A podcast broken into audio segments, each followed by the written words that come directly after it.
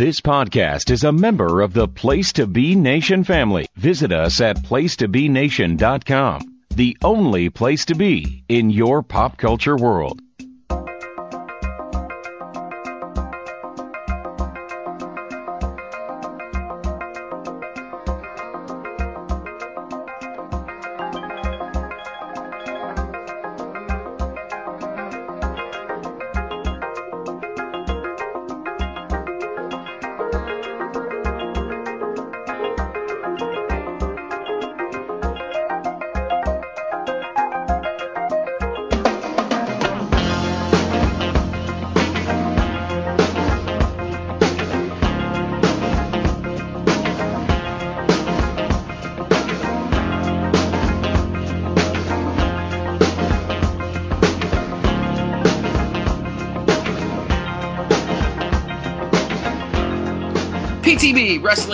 Friends and family. I guess you could we could say Merry Christmas. We're past that, but we're coming to a new year, so it is the final Wrestletraxx of 2023. I am Scott Criscuolo, joined as always by the Dean of the Island, Mr. Greg Diener. How are you, sir? Oh, thank you very much, Scott. It's been a very Merry Christmas for me. I got a PS5, so life is good Beautiful. this holiday. That is beautiful. Yes, beautiful. Yes, I finally. Uh, I mean, I still had my uh, Xbox One in the li- bedroom, but in the living room, I finally got a, an Xbox uh, uh, Xbox S for this year. So I finally have upgraded that as well without having to pay a dime. Um, sir, always a pleasure. Of course, we are in December, and uh, thank you for those that voted. We had a pretty good amount of votes for this month's um, poll we had a very very different variety this was one of those good months where there wasn't really anything locked down so we threw a bunch of stuff at the wall to see what stuck and we we gave all of you super clash 3 starcade 1993 and vengeance 2001 and i gotta be honest i totally was expecting starcade 93 to win um little did i realize i think the dark horse the underdog. Maybe it's because Iron Claw's out. I don't know. Yeah. Um, but you, our fine listeners, our loyal family, actually threw us a curveball. And I like curveballs once in a while. We don't like everything to be too predictable. So you wanted to go to December 13th, 1988 in Chi Town for Super Clash 3. What many consider the final nail in the AWA coffin. Um, I uh, I was stunned, Greg. I'm not gonna lie. I was not expecting this to win. I really wasn't. I thought No. we threw this in here as a joke, and the listener, our listeners, uh, and our followers on the Place to Be Facebook page, um, called my bluff. Um, and I'm impressed with that. Well, I have no problem with that. I think it's because the Iron Claw's now out and people are like in Von Erich fever right now, so they want to see Kerry, I guess. I guess so. Of course, uh, that is the main event of this show. The remember the big uh, world class uh, AWA unification title match between the King Jerry Lawler and the modern day warrior Kerry Von Erich. We have 12 matches on this card. Nothing too long. In fact, I'm surprised this show is this long based on the on the length of these matches. But uh, this show is on Peacock, so we'd love for you to follow along with us. And uh, we, of course, will bring you back uh, to December of 1988 in many ways, uh, pertaining to uh, sports, uh, maybe some TV, uh, maybe the movies, all sorts of stuff that was going on in the world in December of 1988. I, uh, I was a what was I?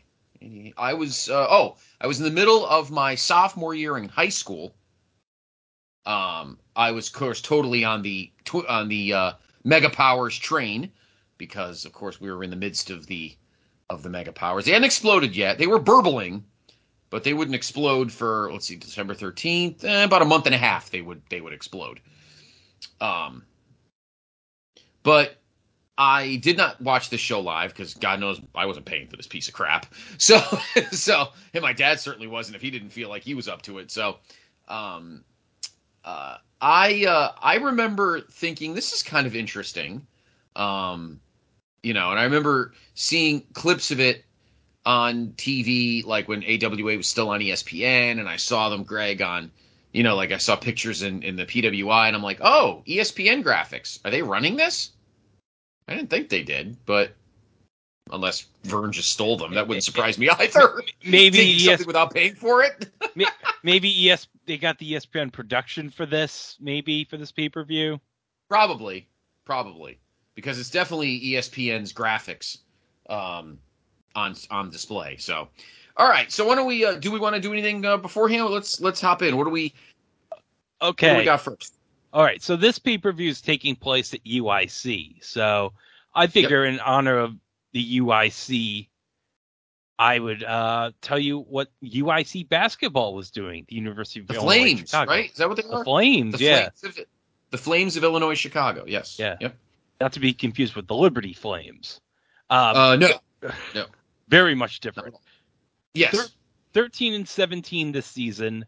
3 and 9 finished uh, conference play. They finished 7th in the Mid-Continental Conference. The conference champion of the Mid-Continental Conference was uh, the Mid-Continent Conference rather was Missouri State who finished 21 and 10 and 10 and 2 of the conference. They would lose as a 14 seed in the NCAA tournament that year to a team that would make noise in the NCAA tournament in 1989, the Seton Hall Pirates. Ah. That's right. Yep. And uh, so there's 11 NBA games. So let's get it out of the way because this is going to be a long card, and we're going to talk about so many people. So we'll just get this out of the way now. Sure. Sure. Hawks 106-88 winners over the Bucks. Top scorer for the Hawks was Dominique with 30.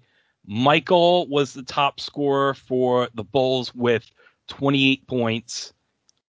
And we go to Richfield Coliseum where we were last month. The Lakers 111-102 winners of the Cavs. Magic had a triple double, 31 Of points. course you did. 13 assists and 12 rebounds. Of course you did. Worthy had uh, 21 points. Kareem in its final season, six points. Yeah, slowing down there. Um, Brad Brad Daugherty, 14 points. Ron Harper, 30 points. Mark Price, 21 points. Larry Nance, 20 points. To uh, Reunion Arena, uh, where the Von Erichs had many a great uh, Star Wars for WCCW there. Oh yeah, definitely. Mavs 117 111 winners over Golden State. Mitch Richmond 31 points for Golden State. Chris Mullin 21 points. I didn't even realize Ralph Sampson was with the Warriors at this point. Five points. So he really fell off faster after that 85 86 season. Hmm. Mark Aguirre for the Mavs, 32 points. Rolando Blackman, 27 points. Going to the McNichols Arena, Nuggets, 126 101 winners over the Rockets. Wow. A Doug Moe coached Nuggets team held a team to 101 points. That's something. That is something. You're very right. Defense? Who needs defense? Akeem, 15 points. Uh, future Knicks and Indiana head coach Mike Woodson, 15 points too. For the Nuggets, oh, the top scorer, Fat Lever with 23 points. Ah, the pride of Boston College, Fat Lever. Yes. Or was that no Fat Lever? No, that was Michael Adams. Oh, okay. Where did Fat Lever go to school? now I'm now I'm now, now I'm concerned. Uh, did- we go to Market Square Arena. It's the expansion season for the Charlotte Hornets, but they would fall short to the Pacers by 11 points, 115 to 104. Kelly Tripucka, 26 points for the Hornets. I know where he went to school. He's he's a Irish alum. He went to ND. Incidentally, Fat Lever went to Arizona State. Okay, I was getting confused with Michael Adams. Michael Adams went to Boston College. Another point guard. So Uh, for the uh, Pacers, John Long, the top scorer on the bench with 25, Reggie with 22, Herb Williams 16 points. Uh, to uh, the Garden, we had a Knicks Nets battle on our hands at the Garden. oh, The there we go. Knicks 121 to 100 winners. Joe Barry Carroll, the lead scorer for the Nets with 19 points. And Charles Oakley, 18 points for the Knicks. In case you're curious, Patrick had 16 points. Yes. To the Spectrum, the Bucks 109-91 winners over the Sixers. Top scorer for the Bucks was Jack Sikma with 26 points. Charles Barkley, 21 points for the Sixers. And to Hmm. Portland, 113-92 Portland getting the win there. 15 points for Ken Norman for the Clippers. And incidentally, rookie season for the Clippers, Danny Manning, who was the top pick in that year's draft. Yes, he was. Danny the Miracles won the NCAA tournament the year before, uh, upsetting a damn good Oklahoma team uh, in the championship game. Yep. St- Stacey King. Let's not forget about Stacey King. Stacey King, Mookie Blaylock. Oh, Oh yeah. Yep. Great team, but it was Danny the Miracles, just like Larry Bird in '79 with Indiana State. Pretty much Danny, and that was it. Ke- Kevin Duckworth, 18 points for the Trailblazers. Clyde had 14 points. Ah, okay. Uh, let me get hold on one second. Uh, we go to the Arco Arena. I mentioned last month that the original Arco Arena was its last season. So this is the first season at the new Arco Arena in 88 89. Kings 108 89 winners over the Spurs. Top scorer for the Spurs, Johnny Dawkins. Now you might be saying, wait a minute, wasn't David Roberts Robinson drafted in 87? Well, Scott, you got to remember, David Robinson had to serve a two year commitment to the Navy before he played for the Spurs. That is correct. So he would correct. he would be there the next season in 89-90. And uh, Rodney McCray, the lead scorer for 16 points. Kenny the Jet Smith with 14 points. Harold Pressley, the lead scorer for the Kings off the bench with 26 points. Mm, yep. Uh, to Yep. Seattle, That's just like uh, well, that was just like Roger Staubach. He won the he won the uh, a won the Heisman. At the Naval Academy in '63, but he didn't play for the Cowboys until 1970. He had to serve seven years, and five of them were in Vietnam. So that still is a thing if you go to the naval academies or either academy, the military academy too. Yep. He had to sit two years behind Craig Morton too. That that counts as another Vietnam maybe. Yeah, yeah, really. I shouldn't be I shouldn't be that mean. I got Craig Morton's autograph last year, so Jesus, did you really? That's funny. I guess it was ten bucks, so I couldn't pass that up. There you go. Um, Sonics, was- Sonics 126, 116 winners over the Suns at Seattle. Tom Chambers 27 points for the Suns. Dale Ellis 33 points for the Sonics. And our last game, we go to Washington at Capitol Center. Bullets 115, 105 winners of the Celtics. Larry Bird was injured for most of the season, so he's not in action. Kevin McHale, the lead scorer of 22 points, and for the Bullets, Bernard King with 30 points. And I guarantee you the heckler was having a lot of fun with the Celtics that night. Oh, I imagine so. I totally imagine so. So, well, pretty good night. A lot of, lot of the the Lakers were going for the three-peat, as we all know, uh, didn't happen, but uh, they were trying. Um, Michael was just kind of coming into his own, uh, as was uh, well. Dominique was almost in his close to in his prime at this point. Um, the bull the uh, the Pistons were grizzled after losing that game seven at the Forum, um, and the Flames of UIC, Missouri State. I think I don't even think that's a conference anymore. The Mid Continent is that even a now conference? that's that's long gone. Let me uh, I'll wiki that. Pretty sure that's They- long gone. Maybe it became the MAC. Oh, The it's now Mid-American? the, it's now the Summit League. Oh, okay. Yes, we my uh, my client. There's a lot of Summit League, the uh, CBS Sports Network. There's a lot of Summit League. All right, why don't we jump? Why don't we dive in? Let's get in. So uh, you can find it on Peacock. Just type in Super Clash in the in the um uh in the uh search, and here we go. Uh, I'm at five. We're all we're at five seconds. Um, I think Larry. Let me let me knock it back a little bit. Here we go. Okay, so I'm at the beginning. Here we go. I'm at zero. So here we go. All right. While Greg is uh, getting ready, we'll let you all know that it's January coming up next month. And of course, you know what that means. We're going to put a poll of three sold outs Absolutely not. Um, that would be pretty funny though. Um, we will. Uh, we of course, you know what we're going to put on there, and we're we're still kind of kicking around what year, so we're not gonna we're not gonna tell you tonight. But the poll will go up on. Uh, let's see. The poll will go up on Monday, January uh, fifteenth, and last for one week until the twenty second. And then, uh, then uh, Greg and I will uh, will watch what you choose. So we're still trying to figure out what which three shows it'll be, and when we uh, but we'll know by then. And then uh, the poll will go up, and you let us know what uh, what you'd like to uh, see of the three shows we put. Okay, uh, here we go. Greg, you ready? Okay, uh, zero zero zero. You said. Yeah, we're right at the beginning. We're right at zero zero. okay. All right. Okay, here we go. In three, two, and one. All right. So there we are at the UIC Pavilion in Chicago, Illinois. I have my captioning up. I don't want to have the volume too high. Um, Super Clash 3. Look at that. Technologically marveling wipe. Tony the do- Tiger giving you, giving you the uh, opening here. It's great. Waiting for the Weasel chance to start. Oh, sorry, that wasn't until Nitro. of course, we're talking about Lee Marshall, who was uh, Lee Marshall was like the biggest cheerleader of the AWA. Um, uh, there's Larry Nelson.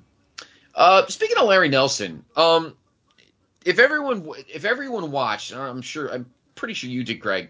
If everyone watched the uh, spectacular legacy of the AWA documentary that's on the network or Peacock, uh, Eric Bischoff mentioned that he got his first broadcasting chance in the AWA because somebody got a DUI the night before. Uh, rumors I heard is that it was Larry Nelson. That was a little uh, it was a little tip in the wrist. So, um, and uh, that's why Eric Bischoff had to do those interviews and thus began the broadcasting career of uh, the Bish. So Easy E. And then of course we have uh, Lee Marshall and his incredibly bad mullet. Um, Lee Marshall, such an exciting guy. He's just so excited to be with the AWA for now. Although don't forget, Lee Marshall was at WrestleMania 2. People forget that. He was the ring announcer um, at the LA Sports Arena for uh, the LA part of WrestleMania 2, the part, of course, that had the um, Hulk Hogan King Kong Bundy cage match. Of course, that match was ring announced by Tommy Lasorda. So Larry Nelson giving us the lowdown, Greg. I did like the AWA logo. I thought they had one of the cooler logos. It it's the best logo of the three, big three at the time. Yeah, I thought they had a cool logo. There is our man, GMC, the a PTB alumnus, Gary Michael Cappetta. Stephen Selke is the director of the Department of Professional Regulation. Former Chicago great Nick P. Karasiotis. Um, I don't think. I think it's safe to say that George Zahorian is not at ringside. the officials assigned for this evening's card at ringside, Dr. Glenn Bynum is the uh, is the physician. Timekeeper at the bell. No, I just have Joe McHugh in my head because, and I'm your ring announcer, Gary. Michael. Yeah. Gary gets a big Gary gets a big uh, rat, rat, round of applause. Gary's well known. Um, I think is it the cruiser? Is it the bruiser or the crusher? It's um Ray the Crippler Stevens. Oh, Ray the Crippler color. Stevens. Okay, on color with him. So, so our first match. Got a ton of talent here in this first match. We've got uh, Chavo, Mondo, and Hector, the Guerreros, taking on the Rock and Roll RPMs and a relative newcomer, I would think. Well, maybe not a newcomer, but maybe a newcomer to like real wrestling, I guess. um, Cactus Jack who we of course all know is uh, is Mick Foley. Mike Davis and Tommy Lane are the rock and roll RPMs. They were in um, they were in world class too. Well, these are world class, I guess. I guess all these three guys are the world class. So you have the world class half. I don't know if the Guerreros were in world class or were they in a. I think they were in AWA because I've um I've been watching 88 World Class, which is about as good as it sounds. um, and I don't see the Guerreros haven't been on, so I, I my I, my I- assumption is is the think- Guerreros at the AWA half. I think the Guerreros were in Memphis at this time. Oh, right, of course. We have to include the CWA as well. Yes, good call, Greg. I forgot about that. Because I watched Keep some pro wrestling. Memphis. I watched some pro wrestling this week's in '87, and Hector's on them. So Ah, on, gotcha. Okay. on CWA. So Yeah, Mick Foley, Cactus Jack. I mean, he was pretty much a jobber um, in WWF in '86, and I guess early '87. He was very well known for a fairly big beating that uh, the British Oh. Bulldogs gave him. uh, Uh, Dy- Dynamite like j- broke his jaw. I think. Yeah, uh, Dynamite was a fucking jerk. um, uh, and uh, here he is, this Cactus Jack. Of course, he will enhance this this character over the next couple of years, and then of course would end up going to Jim Crockett as it morphed into WCW. Um, and he would stick around till '94ish, and then he would head to uh, ECW, and then we all know what would happen after that. Yeah. Um, Mick is svelte here. This is the most svelte I've ever seen him. Yeah, he definitely does not look this good as he heads into WCW. He probably looks, I would say, probably the best he would look after this would probably be another match that you and I did on this fine program, and that was when him and Shawn wrestled at In Your House Mind Games. He was in great shape for that match. Um, certainly not the way Mick looked in 1999 with those horrendous blue sweatpants. Woo! And now the Guerreros brothers, not Eddie, the older guys, Yeah. uh, working um, over. I think Eddie was in Japan. I think at this time, okay. I think Eddie was in Japan. Um, Eddie's basically a kid right now. pretty much. I mean, he's probably in his. I, I would say, if anything, he's probably maybe in his early twenties, but at this point, he's probably in his teens. So he might not. Maybe he isn't. Maybe he's only working in Mexico. If he's still working, if he's working at all, I'm assuming he is.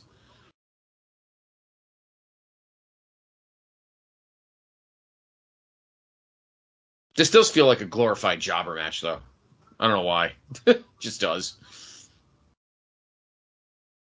The crowd's not reacting to any of this. Uh, no. Speaking of the crowd, um, you want to talk about a dud? Oh god.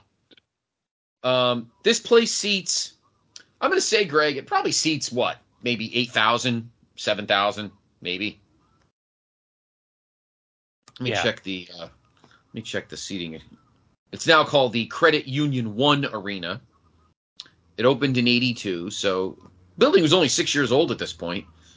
Um, ten thousand three hundred for concerts, ninety five hundred for boxing and wrestling, and eight thousand for hoops. So this seats it broke ground on my birthday, my sixth birthday. It broke ground, June first, nineteen seventy nine, and opened on May thirty first, nineteen eighty two. And uh, so ninety five hundred. This it seats for boxing and wrestling. On this night, there is one thousand six hundred and seventy two there. Ooh. That is that is rough. That is rough. We have a double pin. I'm trying to get a double pin. It was that Mondo, I think, was trying to pin both rock and roll RPMs. And now we have a gimmick. Yeah, now we're turning into gimmicky nonsense. Guys like stacking on each other to get pins and um little side note here, Greg, while we're watching the rock and roll RPMs and Cactus get their ass kicked. Uh, some notable performances going into this show. Um, April 10th, 1983, Prince performed the last show of the 1999 tour in the building. Uh, Black Sabbath performed, Deep Purple, Madonna on the Virgin Tour, May 18th, 1985. Bon Jovi performed at the arena. Parts of the footage of this show, of his concert, which was on March 4th, 1987, was used in the Wanted Dead or Alive video. Wow. Yeah. Grateful Dead performed uh, three days, April 9th through the 11th, 1987.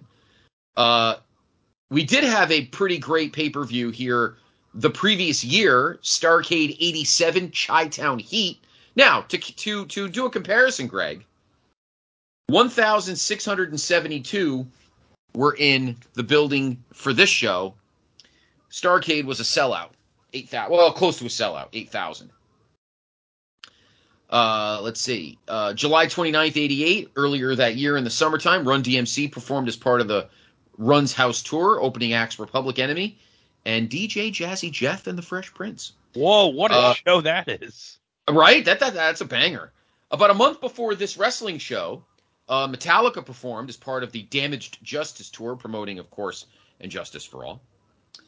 Um, now the next pay per view that would be in this building would be two months later.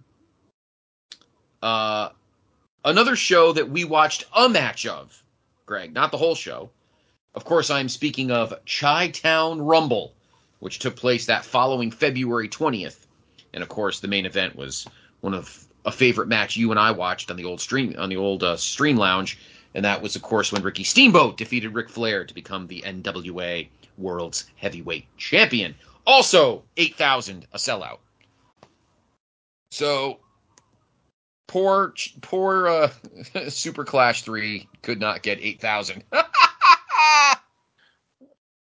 Oh, you well, to, that was an amazing moonsault there. It was an amazing moonsault. So the Guerrero brothers get the win in our opener. Cactus bitching. I want to see Cactus. Cactus should fucking turn on the rock and roll RPMs. Um, again, rock and roll RPMs were Mike Davis, who was a, I think he was a jobber in WWF earlier in the decade, and Tommy Lane, who I think also was a jobber in the WWF. Um, and of course, Cactus Jack. So the Guerreros, Chavo, Mondo, Hector, get the victory in our opener. And there is uh, Larry Nelson. And who is that standing next Ooh. to Larry Nelson? Nina, the POWW World Champion, who would f- later on become Ivory. Oh. Tina Ferrari. Oh, she is looking lovely tonight. She is looking she is looking very, very swole. Uh yes, she's looking good. Wow, that came out of nowhere. Had no idea. The POWW champion, Nina, who, uh, as mentioned, is uh, is Ivory, the future Ivory. So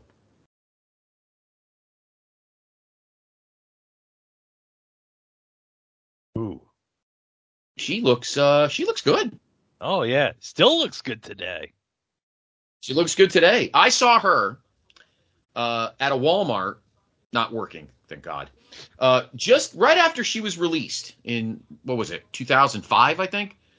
I saw her at a Walmart here in Norwalk uh, shopping. I didn't walk up to her because I would never do that, but um, yeah, it was. I think it was right after she got released from WWE, which would have been, I'm pretty sure it was 2005, I think. All right, we get to our second match. Uh, we have a title match here. The world class, world class, pretty much we'll call it, light heavyweight championship.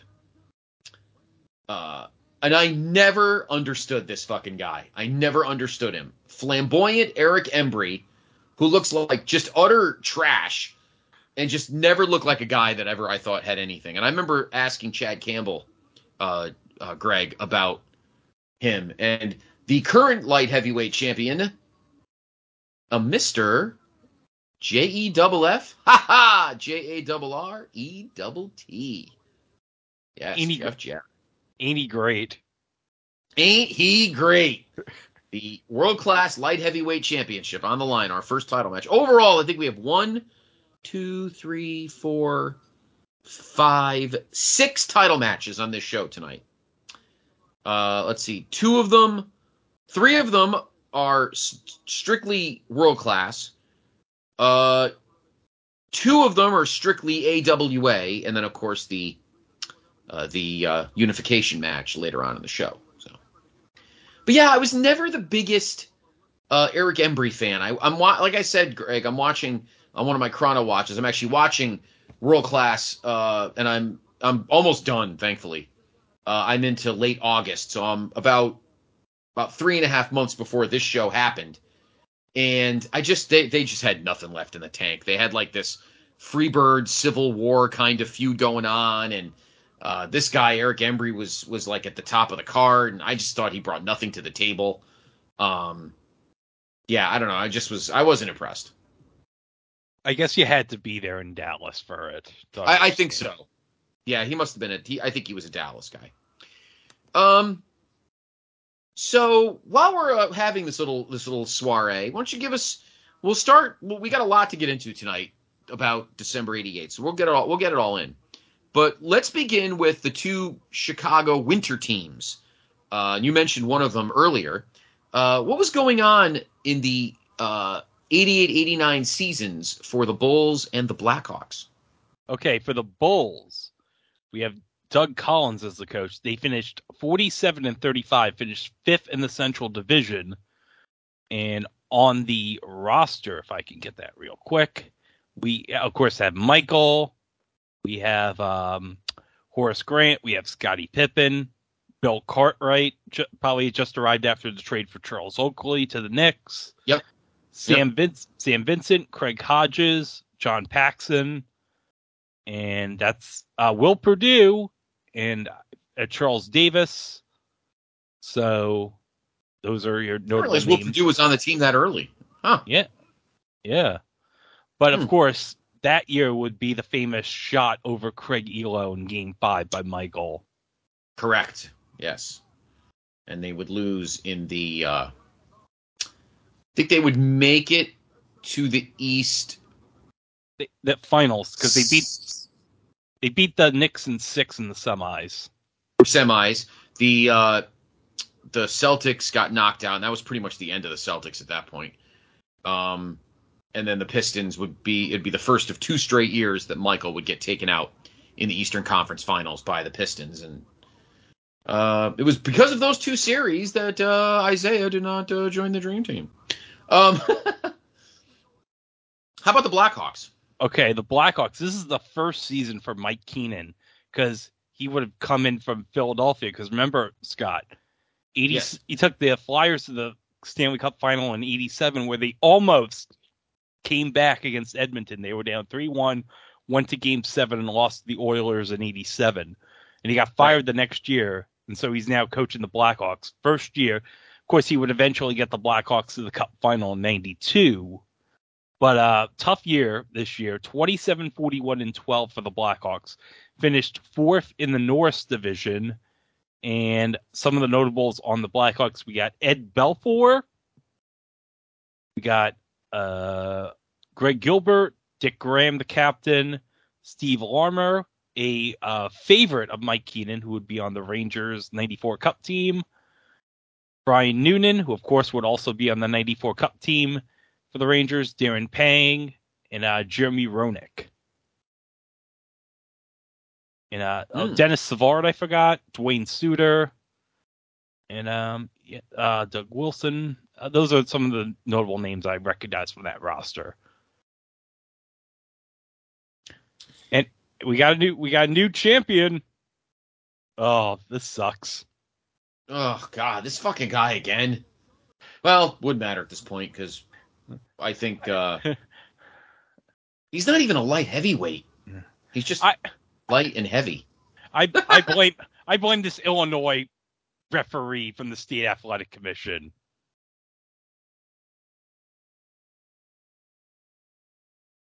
Don't worry, That's Jeff. Better things are ahead for you.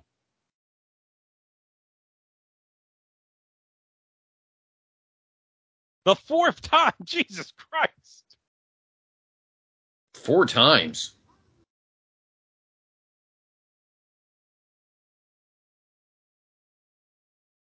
Fritz has a very loose definition on what a light heavyweight is.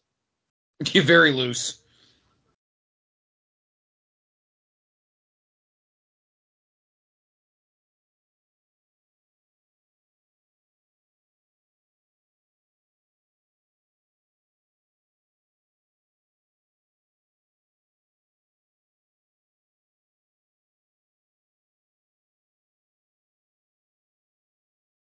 Okay, cool.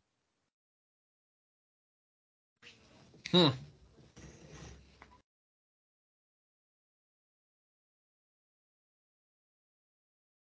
I just want to say about Jeff, it's kind of incredible that this show is in 1988 and he's still like a relevant figure 35 years right. later.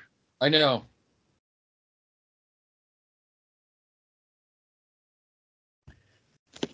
All right, so we go backstage. Larry Nelson is with um the, The ter- terrorist. Oh my God, you could not get away with this in 2023. How how why is she called the terrorist? She's got a diamond necklace on. I'm going to tear everybody's clothes off. Um Okay. She looks more like Madonna than a terrorist. I know. Is she Oh. speaking another language? She's speaking in a middle. Okay, that makes her a terrorist, I guess.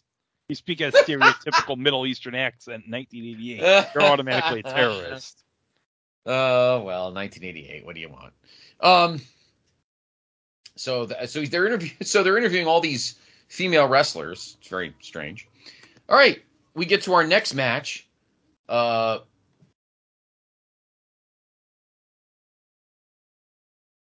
Oh, Wayne Bloom.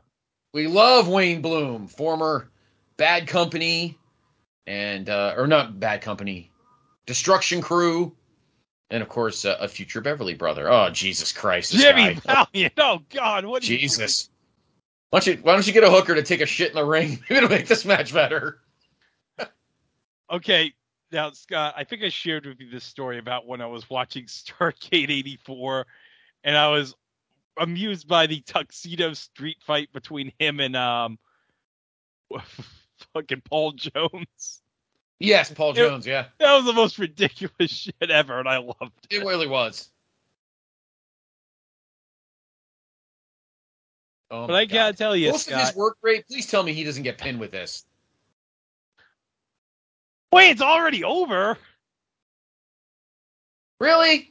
How What? much did Wayne Bloom how much did Wayne Bloom not get paid to do that?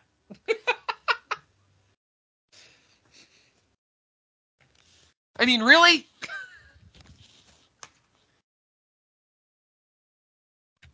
Poor Wayne Bloom. On oh. top of the fact, well, look at the bright side. He didn't get paid, but he only wrestled 24 seconds. So there you go. Yeah. All right, another oh, another. Dave, Mc- Dave McLane and Bambi.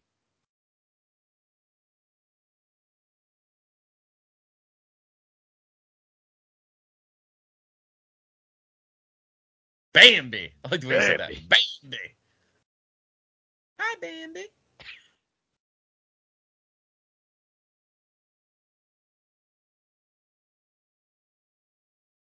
You know, Vern definitely did not pay any of these women. That's for sure. Oh no. No Did- way. Dave McLane, I swear to God, he looks. Do you remember that Mr. Game Show figure from Galoob from the 80s? Oh yeah, yeah. That's what that's what Dave McLane looks like.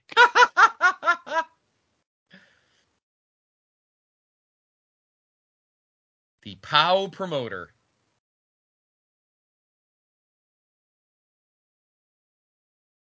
Ooh. Two ways to get thrown out over the top rope or have your clothes ripped off. Wow. How did Vern let this? Come on, Vern. You telling me? Uh, you're telling me? Uh, you know, Vern and Nick Bockwinkel didn't have a uh, bra and panties match? Oh, Larry cut the interview short. oh my god, that is tremendous. That's so great. Lingerie street fight battle fucking royal. Oh, That table full of, do- of doofuses actually came up with that. Brickhouse Brown. oh. I like Brick, Brickhouse Brown. He was uh he would wrestled in Crockett. I think he was in Mid South for a while. his shoots right here he- are amazing. And Brickhouse Brown is taking on the current world class Texas heavyweight champion and former Freebird. Nice man. And this is for the Texas heavyweight title.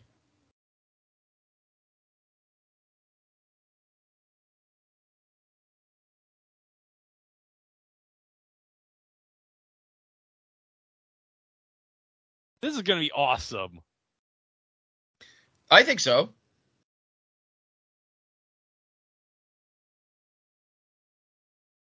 Oh, I love this. I love Iceman.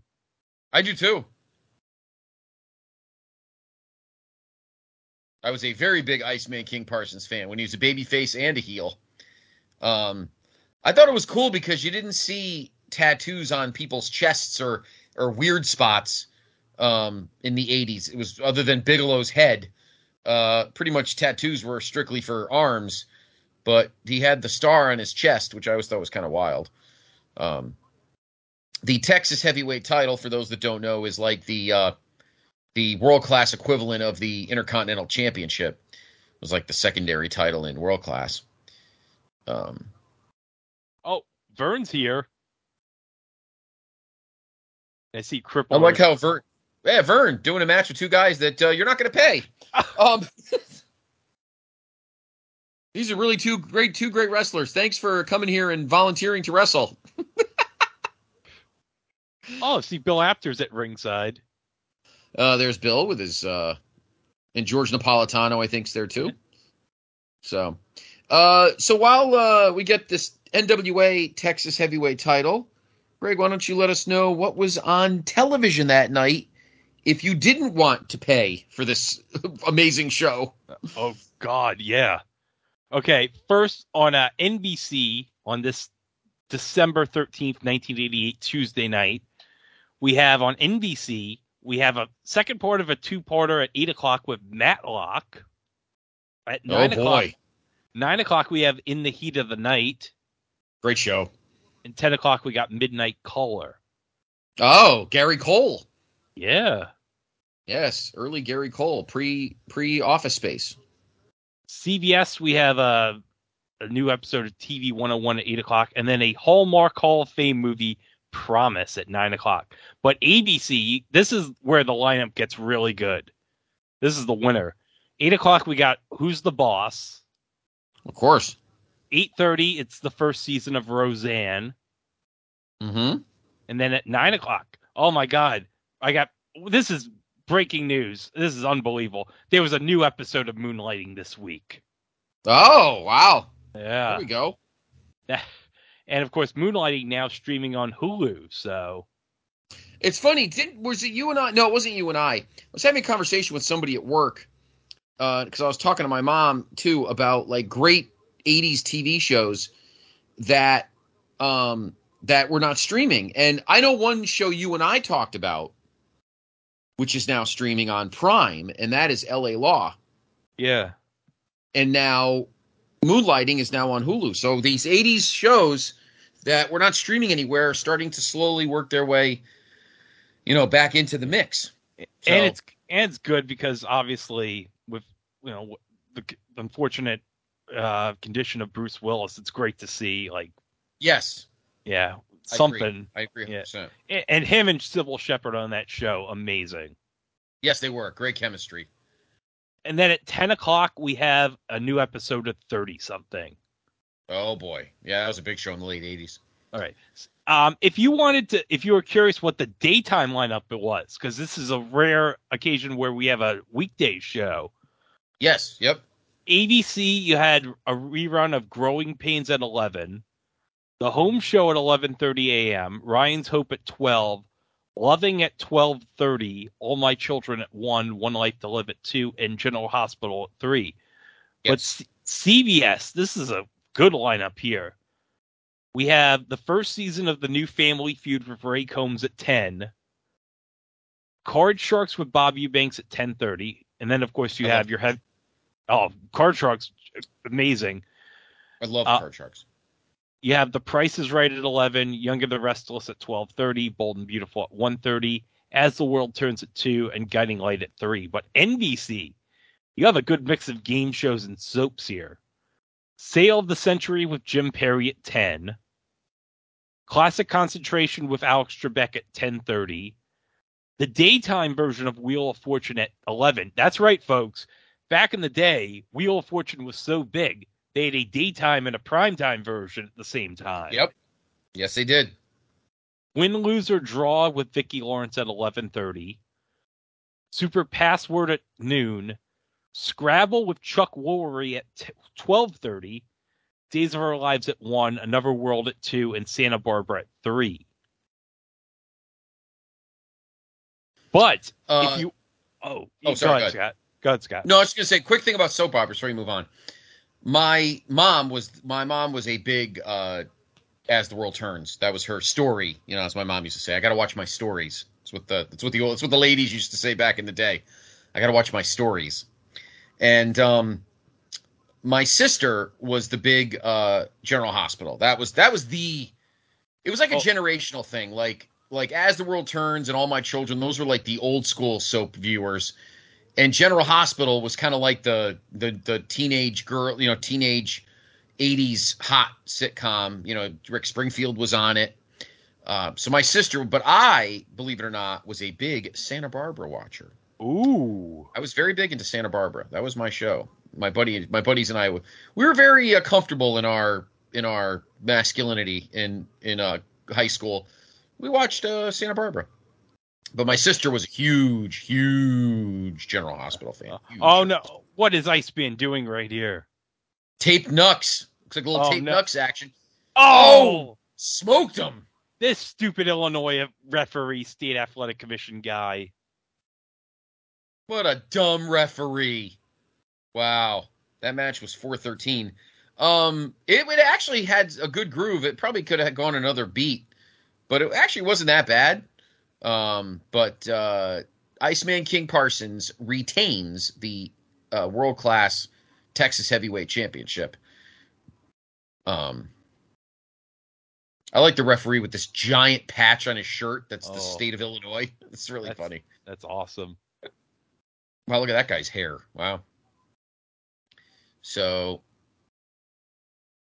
Iceman King Parsons win. Uh, nothing to write home about early on. This was uh, Jarrett and Eric Embry is probably the best match so far, but uh, uh, Iceman King Parsons with some taped knucks comes away with uh, the victory. So right. now Lee Marshall. Well, Lee Marshall's interviewing King Parsons. What was the? What were we going to say after the soap operas? Well, I got the Christmas Day listings for television. Ah, okay, gotcha. So Fox, Uh, second year in prime time, they were only, I think, broadcasting weekends at this point. 21 Jump Street at 7, America's Most Wanted at 8, Married with Children at 8.30, It's Garry Shandling's Show at 9, Tracey Ullman at 9.30, and Duet at 10. NBC, we got a Wonderful World of Disney special celebrating the 50th anniversary of Snow White and Seven Dwarves. Oh, At 8 p.m., we got a TV movie, The Little Match Girl. Now, this is big, heavy hitting lineup here for NBC. You have Keshia Knight Pulliam, William Daniels from St. Elsewhere, Rue McClanahan from The Golden Girls, and John Rhys-Davies. there we go. And All Star TV bloopers at 10. Oh, let's see who's who Larry's interviewing here first. Oh, Pocahontas and Brandy May. Brandy May. These uh these wow girls or whatever it was. This was Dave McLane after he left uh, WoW saying, I'm going to start my own WoW with blackjack and hookers. yes. Blackjack and hookers. Let me go find Herb Abrams. Larry Nelson, you're absolutely gorgeous, Pocahontas. Would you like to drive in my Cadillac while I'm drinking endless bottles of vodka? Let me do my best uh, impression my co-host Mike Claus on it was the thing on TV impersonating G Rayburn on the match game Hollywood Squares out to Morgan Fairchild. You're gorgeous. we have a little mixed tag action here. Ooh. And this might be one of the most star-studded matches on the card, actually. Definitely. We got Medusa and the AWA Tag Team Champions, the team of Bad Company, which is, of course, Pat Tanaka and Paul Diamond. So Medusa with them. Coolest thing I love about Diamond Dallas Page's jacket, because he is managing Bad Company, Diamond Dallas Page's shirt is the actual album cover of Bad Company's first album where it just says Badco. So awesome. Only a classic rock guy like me would have that. would know that. And uh, meanwhile, we have uh, this was, I think, her first big national show since losing to the Spider Lady uh, at uh, WrestleMania or at uh, in that November '85 house show, and that is Wendy Richter, who is the Yeah. AWA Women's Heavyweight Champion. DDP's uh, see the bad coach, just like the album cover, so great. First, Uh, fir- first national exposure for him. Pretty much, yeah.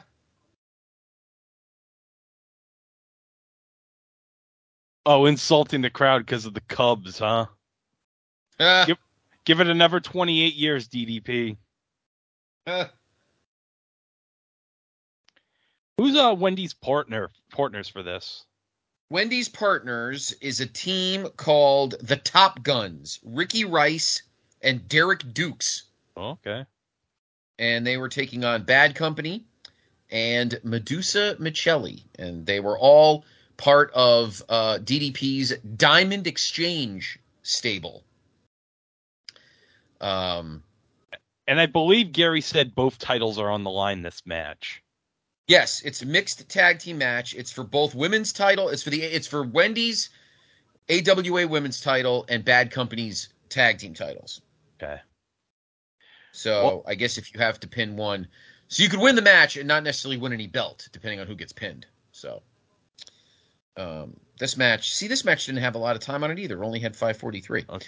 Um, uh, Christmas night, pretty good programming. Yeah, fairly um, solid. Yeah, um let me get to ABC and CBS. ABC we Yeah. have um Incredible Sunday at 7 because that that was the revival of That's Incredible with John Davidson. Yes, I love that's incredible. uh, a rerun of the new Mission Impossible at eight, and then at nine o'clock, you're not going to believe this. They had a movie on Christmas Day, Cannonball Run Two. Oh, not even the first one. No, That's terrible.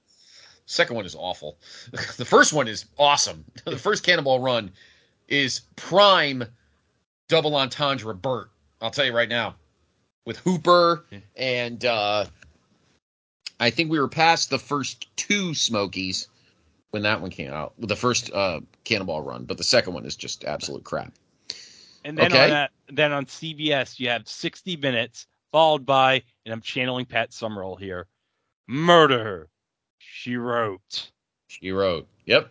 then- And then we have oh, they knew that this was going to be a big night for CBS. They have Angela Lansbury starring in a TV movie, The Gift of Love: A Christmas Story. Not that Christmas Aw. story, another Christmas story. Aw.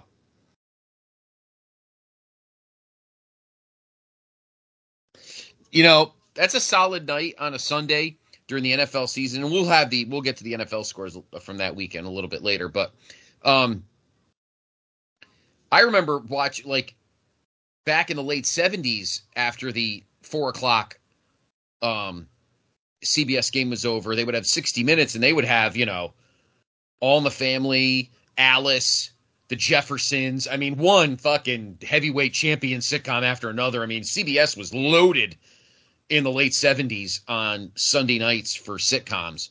It was like Norman Lear night. Like all of his all of his heavyweights were on Sunday nights. Um and then of course that kind of faded. Well, I wouldn't say it faded, but sitcoms then didn't they went to the other nights of the week. Of course, NBC became the sitcom network. Well, I don't know. You know, ABC had their share. You said Who's the Boss? Growing Pains was always one of my favorite late 80s shows. And we haven't even got we didn't even started uh Full House yet. That wasn't for what another year. Full House actually already started in '87, so it's in. Did it really? Yeah, '87 to Wow. '95. God, I didn't realize it started so early. Uh, you might be thinking Family Matters because that's '89. Okay, yeah, maybe. I could have sworn. eh, wow. I can't believe, as we're watching this match right now, uh, obviously we're making a lot of Vern because, as everyone knows, Vern infamously stiffed everybody on this show. Um, I can't believe Wendy Richter stood for that. Like, and, and he was, she was his champion. But I guess they got paid. The AWA guys got paid. based on the story I'm reading here, the AWA guys got paid. It was the Memphis and the world class guys that got stiffed, not the AWA guys. They got paid apparently. That makes sense considering what happens with the title when we get to the uh, It- end. Right. Exactly. So, according to what I'm reading here and what I've known from the past, um, Vern didn't stiff everybody. He only stiffed the other two promotions. He paid his AWA guys, so that means everybody in this match got paid. Um, but where was Wendy? I don't think was Wendy Richter in the. I have to look this up. Was Wendy Richter in the AWA this whole time? I think she was doing stuff in Puerto Rico because wasn't she managed uh, married to Hugo? Were they together then? I guess so. I think I think they were together then. Yeah. Wow, they were married for a while. Um, because obviously it was just over three years earlier. November '85 was when she got uh, was the original screw job to the Spider Lady. That was November of '85, so that was a little over three years ago from here. And now she's the uh, AWA Women's Champion. I know she would try to work heel. I don't think she's very good at it, but No. I should note as an aside, earlier this year, I got a signed Wendy Richter Topps card that has the uh, a plate of the WWE Women's Title on it. That's very nice. Yeah, I remember the WWF trading card of Wendy in her bikini, uh, uh, pumping a bicep at the pool. I do remember that card very well. yeah. The card I got is from like a I think 2016 2017 top set. So Gotcha. Well, we had a little miscommunication there, and I think yeah, it's a miscommunication. I think Pat Tanaka kicked uh, Medusa in the chest. This is before her. Maybe she never got a boob. No, she definitely got a boob job. That wouldn't be for another probably seven, eight years. I didn't realize. Oh yeah, I keep realizing. Oh yeah, both former WWF Women's Champion. Oh, they're slapping her on the patus. Yes, they are. Wow. She threw a right hand at one of those guys. That was a bad punch.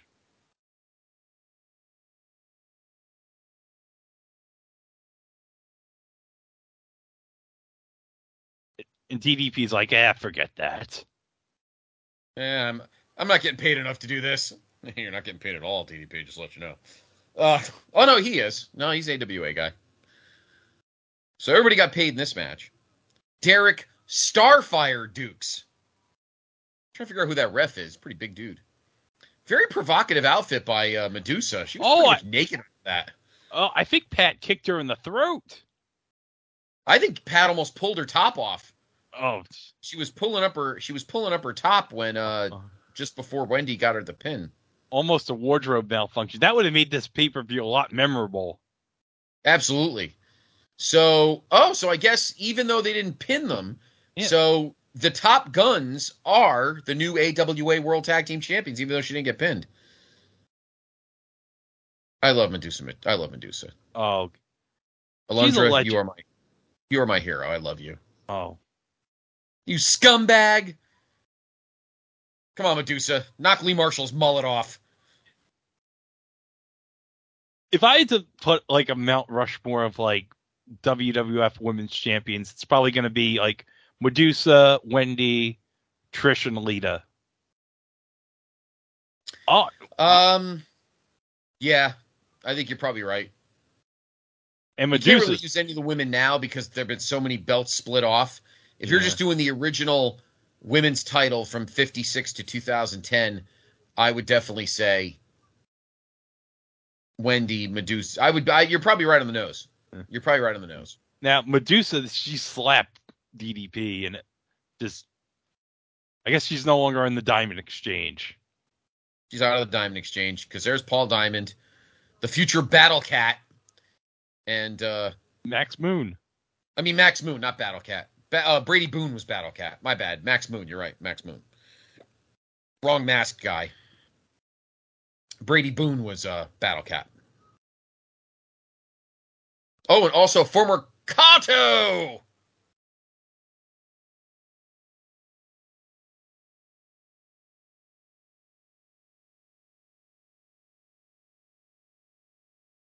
All right, let's see Larry Nelson with some other young little. Oh, Kerry. Oh, there we go. We get our world class heavyweight champion. I will say this as low rent as it was in the end for world class, the world class heavyweight title belt was actually very nice looking. Oh, that's an awesome belt. It's a very impressive belt. I have to say that. We have Kerry's daughter with him.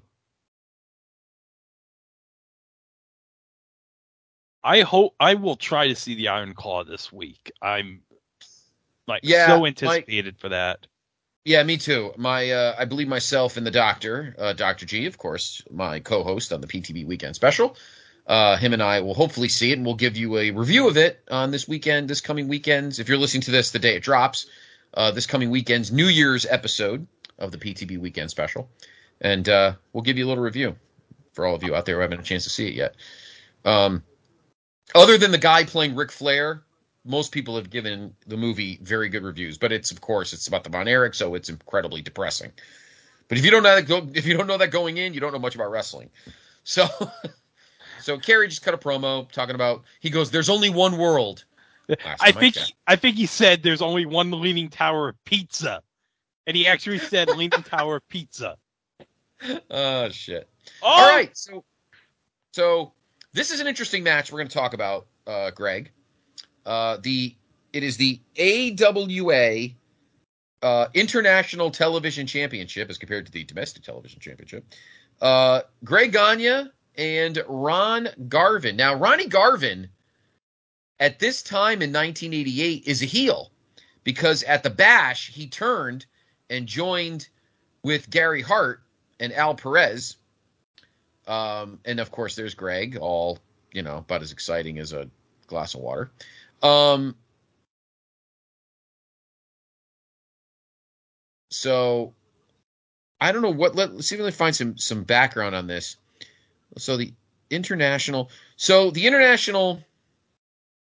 The international heavyweight, uh, the international television title, also a nice belt, originated the year before, December 27th, 1987. Uh, Adrian Adonis and Greg Gagne wrestled in the final, and only Vern would do this. The finals ended in a disqualification, and that's how Greg Gagne won. Jesus, Vern, you can't even have your kid win clean? are you kidding me? Fucking ridiculous. Ron Garvin would actually win the title uh, on September 17th, about, a couple, about three months before this show. But Stanley Blackburn, that fucking scumbag, Oh, worst baby you know, face. the guy who robbed Hulk Hogan at Super Sunday 83, the worst baby Um, face authority figure ever, Stanley Blackburn. yeah, scumbag. After deciding Garvin won under controversial circumstances. Do you even know what you're talking about, Stanley Blackburn, you old fuck? So, so this is for the vacant um, international television title. So, so Ronnie Garvin even working heel here, but um, Greg, you have a very interesting tidbit about Ronnie Garvin right now That's pertaining right. to this show. because I went to Graham's website on the history of WWE.com and I found that now hold on one second if I can find it. There were three WWF shows the night before, one in Fort Wayne, one in Phoenix, and one in Vancouver. Ronnie wrestled the opener on the Phoenix show at the Veterans Memorial Coliseum, beating Boris Zhukov in the opener. Now I'm going to guess he's finishing up here in the AWA before going to WWF. I, I'm guessing. I'm guessing that's what the case is. So he's obviously, obviously, it's a uh, foregone conclusion telling you that that Greg Gagne is going to win this. Um, and then that's it. Greg holds the belt, and then the belt gets.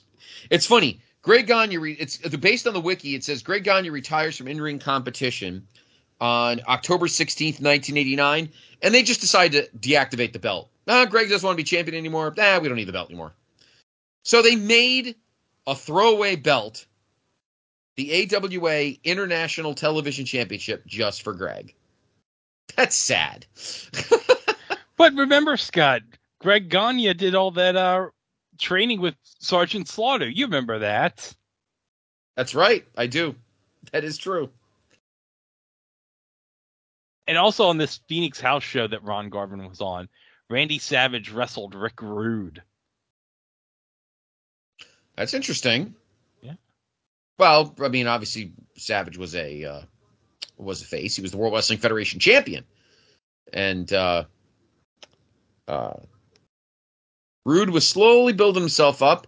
Coming up about a month from this show would be the first pay per view Royal Rumble from the Summit in Houston, and of course that would be the the night that uh, Rick Rude attacked the Ultimate Warrior with the Bulwark Yeah. or Bulworth, whatever the thing was called, which would lead to their amazing feud in 1989.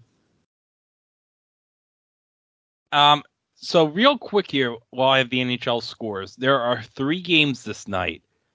Red Okay. Wings over the North Stars five four, Devils over the Blues four to three, and Capitals over the Nordiques four to one. I'll just give you the division leaders real quick. We have Sure. the Red Red Wings leading the North at, with 38 points. The Calgary Flames leading the Smythe at 47 points. A hell of a year for the Flames because they would go on to be the Stanley Cup champs that Correct. year. Montreal with 44 points leading the Adams, and we have a three-way tie for the Patrick division at 34 points with Washington, Pittsburgh, and the Rangers. Gotcha. Of course, the Bruins were the defending Wales Conference champions. Uh, they made it to the Stanley Cup Finals in '88 and got swept by Wayne and the boys uh, from Edmonton. That was the year that Game One at the Boston Garden uh, had a blackout. The power went out. And of course, that in that building to begin with.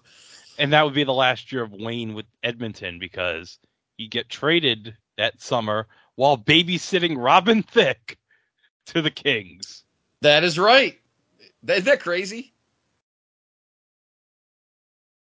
Oh, we're five minutes in this match. I'm so glad we found out that five minutes in this match, and both need to go home. I love how uh, Lee Marshall said, "We're five minutes in and both guys are exhausted." That's not a good sign. Understatement of the century, Lee. We're five minutes in and everybody's gassed. That's not good. Could you imagine? That's crazy.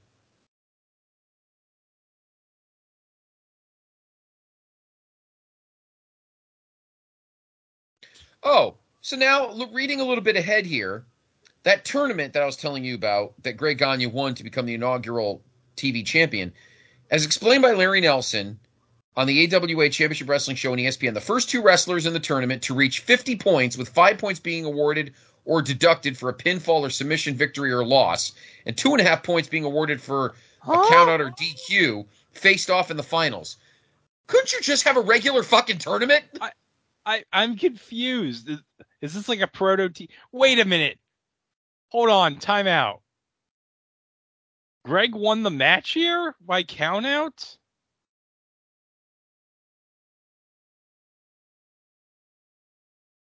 The crowd in Chicago is cheering for Garvin. oh, here he comes, Stanley Blackburn. Oh, it's fucking Stanley Blackburn. Oh God, nobody likes you. Can somebody attack this guy? I would have beat the crap out of him. Oh, good. Throw the ref down. That's what I want to see. Take that, Morty Miller. Yeah, Marty Miller.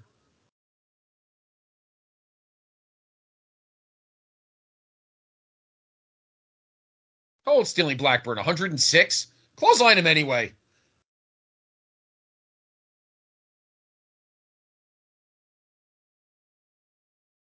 I think he's getting booed. Good. What a hump.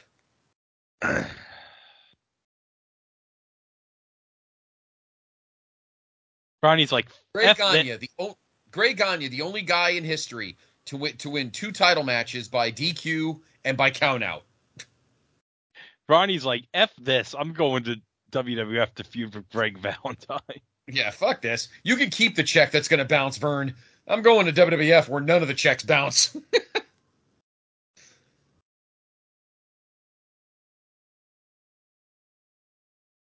I'd have been like, so Greg, why is everybody booing you? Oh, that's right, because you're a fucking hack. you're starting to look like your dad, and that's that's not a compliment.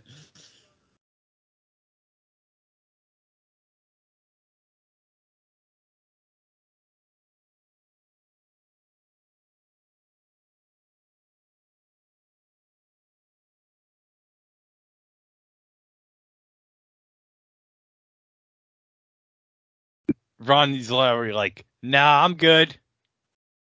Nah, you could have that belt. You're probably it's probably going to get repoed anyway. Uh, I'm I'm going to uh, I'm going up to New York where I'm actually going to get paid, and I can ring announce too. And ref. And ref, because you, Greg Gagne, don't know whether you're coming or going.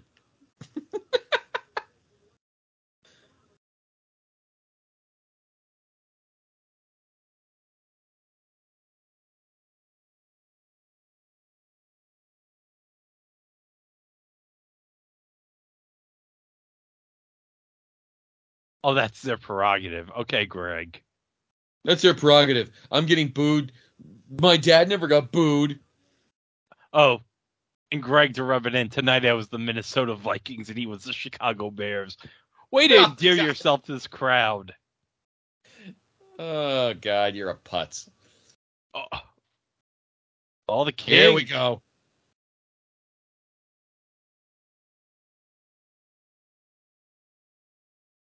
And speaking of signed cards, Scott, I told you recently I went to a card shop. I went to a card shop and I acquired an autographed Jerry Lawler card from Panini Chronicles WWE 2022 for 15 Oh wow.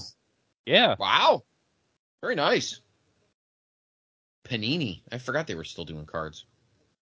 Yeah, well, well, for now they're still doing the NBA and NFL, but I think they're about to lose them to Topps. So Yeah.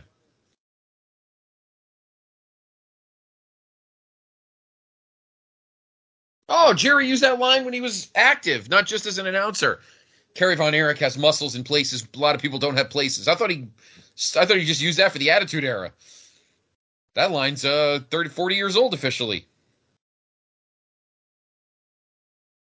here we go, baby. All right.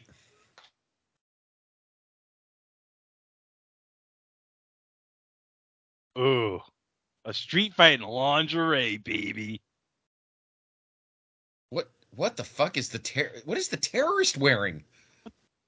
What the hell am I watching? This is this is insane. Oh, and Dave McLane's on commentary here. Now remember, there's two ways you get eliminated. You can either get thrown over the top rope, or you, or your skirt's gonna come off, baby. Yeah. Injury or nudity. Oh, Luna's in this match, I think. Oh. One of them's wrestling in heels. She's wrestling in fucking heels.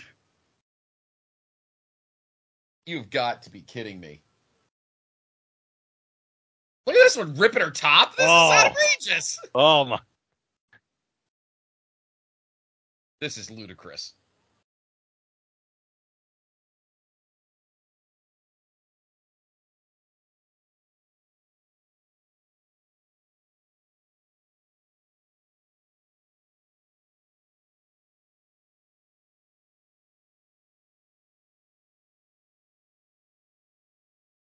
David Yeah, I- McLane is more entertaining than fucking Vern.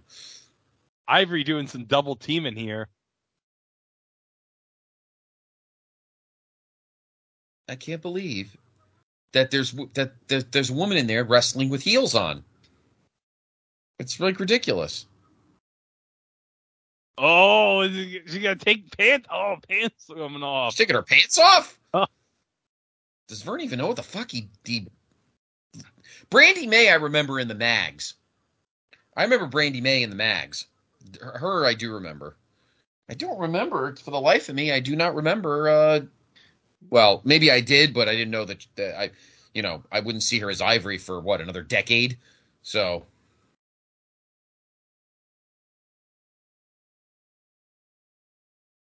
These ringside photographers are having the time of their lives. Oh yeah, they're totally having a blast. I'm sure Apter's like, I can't believe I'm wasting film on this. Maybe I'll use my personal camera. Mhm. well, you got uh, Ivory or Nina here with her top off.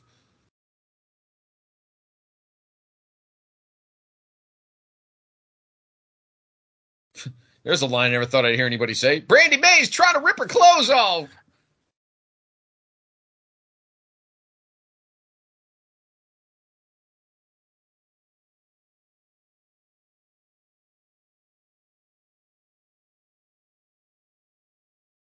Oh, oh, Ivory's gone. Oh, Uh, the only one that's the champion's been eliminated. Peggy Lee Leather. God, she's Peggy awesome. Lee Leather.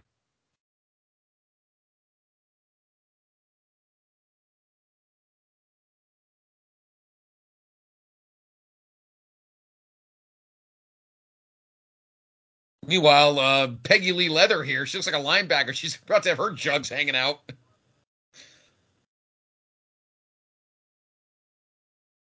Look at Brady May being ripped away with those clothes.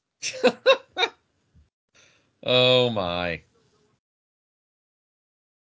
Vern's like, I definitely ain't paying any of these women.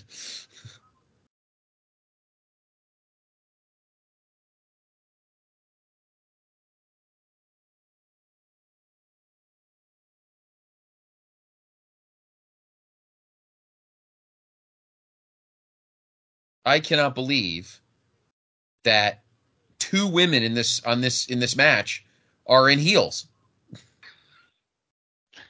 I love that this is your big takeaway, Scott, from this match. I know. Well, yeah, I know there should be more, but the fact that, I mean, do we feel, Greg, that this match was not originally scheduled? Like, how would these women be so unprepared to be in gear to wrestle this match? Maybe Vern was desperate, so he called Dave McLane on short notice. Yeah. I don't know if I could pay you, but I'll give you some commercials.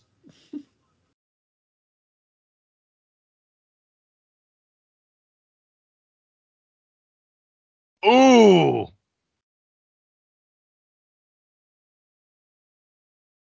Oh, Peggy Lee and Bambi are gone. It's down to three.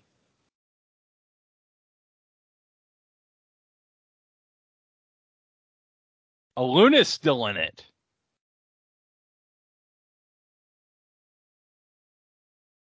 So it's Brandy May, Luna, and the terrorists. No, second rope ain't gonna win. Gonna eliminate you. We're not playing by WWF No Mercy on N64 rules. I knew you were to say that. Yeah, ten thousand dollars, sure.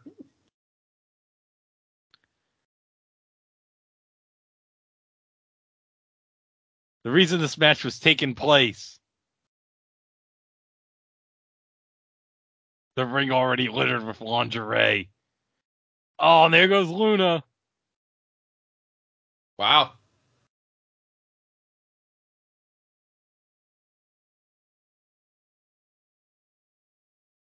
Uh, this is what we all came here to see, baby. Brandy May and the terrorist. Oh, the 10 grand. Who's going to win the 10 grand?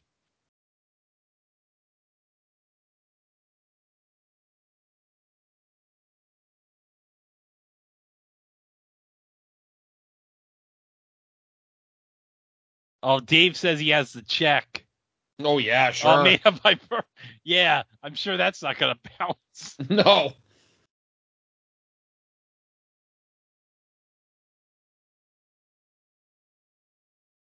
Get in the ring. What do you what, what's wrong with this terrorist? The terrorist this person is. She's a terrible terrorist. Oh wow, the security guards are having a number on some guy right here. Oh shit. Oh, some guy's getting Some guy's getting tossed. I purposely got myself thrown out so I don't have to watch this anymore.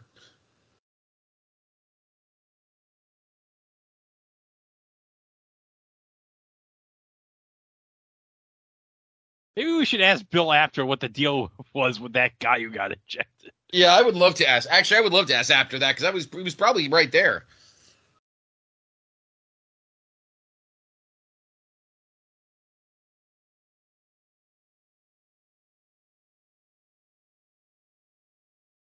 Oh, she the terrorist got no pants on.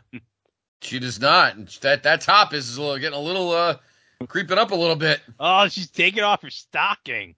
Oh, I don't know, Scott. Should I be like aroused by this? I I, I mean, are, is she the heel? Because I think the crowd's kind of digging her.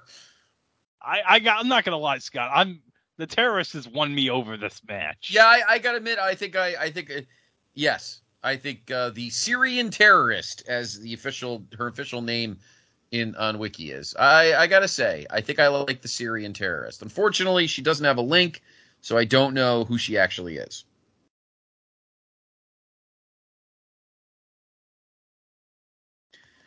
Just to go through real names, Bambi's real name was Selina Majors. Peggy Lee Leather was Peggy Lee Leather. Brandy May was Brandy May. Nina was, of course, Ivory. And Luna was, of course, Luna. Malibu, Pocahontas, Lori Lynn, and the Syrian terrorist do not have links. Oh. But there she is. Oh. Favorite. The Syrian terrorist. What an underdog story this has been. The Syrian terrorist has won the lingerie battle. She's like, I mean, she's like legit hot. Like it's, Yeah. I'm a, I'm a big fan of the terrorist. It's like, there's the check. Spend it fast. Oh, yeah. Ooh, she's gonna cut a promo.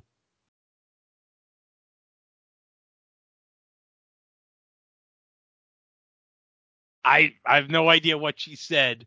I don't know, but can she say it again?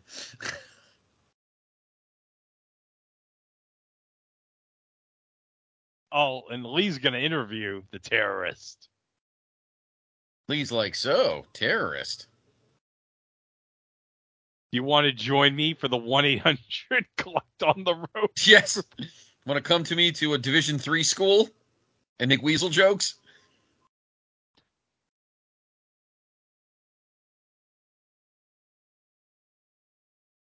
And I love that the Peacock caption has speaking in foreign language. Yes, I just saw.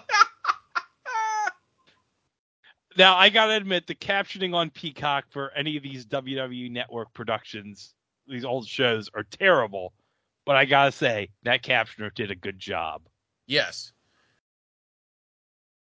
I need to. I need to to look this. I need to look her up. We need to Oh. know. We need to know more about the Syrian terrorists. We need to know more about the Syrian terrorist because she was uh Yeah. she was bringing the goods. Oh, and uh, Larry's interviewing Peggy Lee Levery. Jesus. So Larry's while like, this, huh? so Larry's while like, thi- you're a lot of woman. more ways than one. Oh, and Luna. Oh, thank God. Fucking love you, Luna. Rest in peace. Oh, what a legend. God, I love Luna. I loved her. I loved the promo voice she'd do. It, Oh, she was amazing. She was awesome, and she was in the uh, WWF Raw game on Genesis. And Larry's having the creeps here. Uh, and Medusa brought a snake. Medusa brought a snake. That came out of nowhere. Larry's creeped the hell out. He looks like he's about to have a heart attack. He's like, could somebody control that snake? I'd be like, listen, when I'm around the Syrian terrorist, I can't control my snake. Um, Okay, so while we get a chance here, uh, let's go over the top 10 movies at the box office for the previous week from December 9th to 11th that weekend. okay. So, number 10, we got Cocoon the Return. I forgot there was a sequel. Yeah. number Okay. nine, number nine, we got the original Child's Play. Oh, amazing. Oh, I had that PW, PWI. PWI 88. I think we're going to get an interview with Bill. Yeah. There's Bill. Okay, he's going to present an award. So we'll wait here while Bill is uh, going to present this award. For hottest wrestler to the Syrian terrorist. Oh, I wish. Come on, Bill. Come on, Bill. Oh, it's Jerry the King Lawler. Oh, no one cares. Jerry's probably trying to hook up with the Syrian terrorist right now. I don't think the Syrian terrorist is young enough for Jerry, unfortunately. Yeah, she's old enough to drink. So But I gotta say, inspirational wrestler of the year for Jerry is a good choice, considering he won the AWA title. And how many years was it? You know, never won the title, and such a No, big deal right. in Memphis.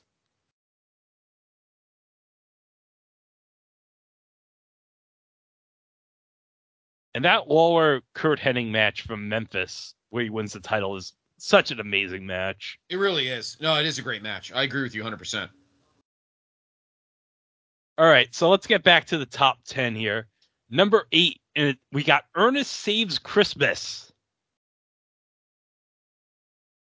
That's right, Ernest Saves Hmm. Christmas. Number seven, we got My Stepmother is an Alien with uh, Kim Basinger, Dan Aykroyd, and a young Alyson Hannigan in that movie. Number six, we got The Land Before Time. I saw that in the theater when I was four. That was a uh, Hmm. D- Don Bluth animated movie. Yes. Yep. Number number five, I saw this in the theater too. Oliver and Company. Oh, I remember that. Yeah. I got the Oliver and Dodger Christmas ornaments from McDonald's last year. They were hanging on my tree last uh, yesterday. Very nice. Very nice. We got Sarge, and of course Sarge GI Joe, of course. Yep. He's in a boot camp match with Colonel De Beers. That's very fitting. Bet you Slaughter got fucking paid. Yeah, betcha. uh, number four, we got Tequila Sunrise.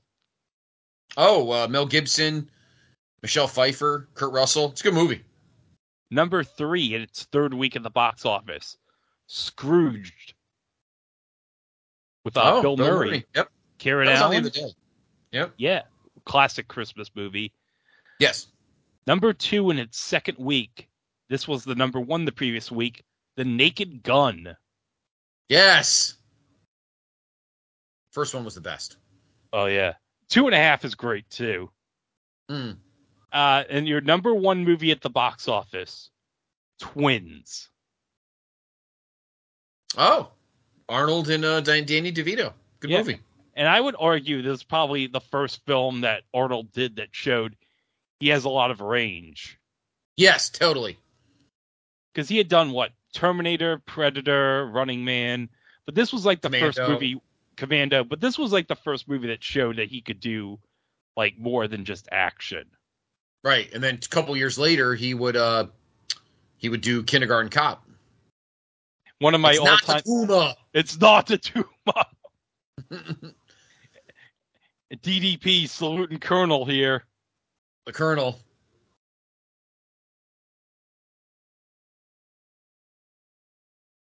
I guess he's waving the South African flag at the time because Yes. Yes. remember, uh, it'd be another six years before another. Uh, what is it? Another two years before Mandela was free. Two years, 1990. Yep. Yeah, and then he was elected president in '94. Yep. Yep. The Sarge.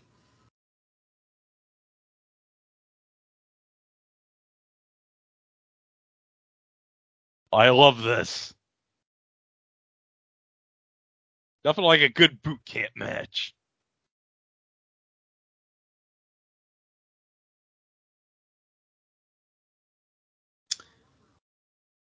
I did find the terrorist uh in I am in a cage match. She was from Vegas, so she obviously was not Middle Eastern, if in case you didn't figure that out.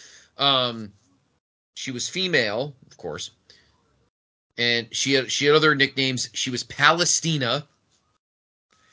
And she was the terrorist. Just the terrorist. So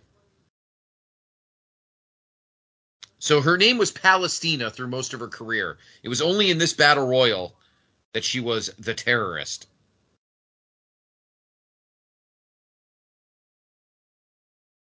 Well, the crowds. Oh, look at those empty seats, like right there. That's that's that's not good. That's sad. yeah.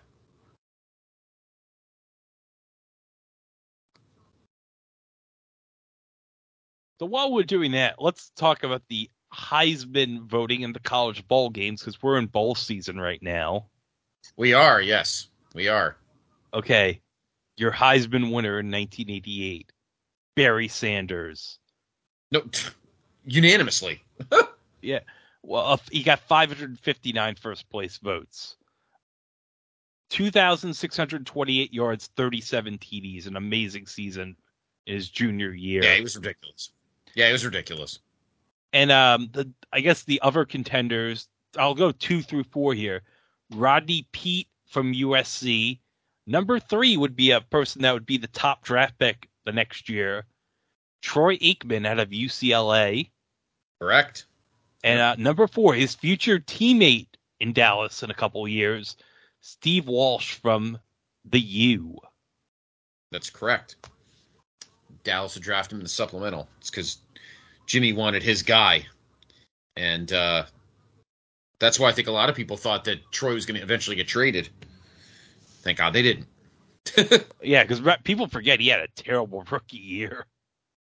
Well, and he got hurt, and they were just bad. But obviously, you know, remember, uh,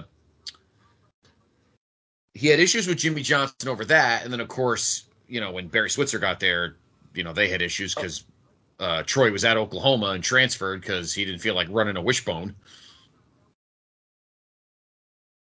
Look at this. Oh, in the, the the post. Ooh.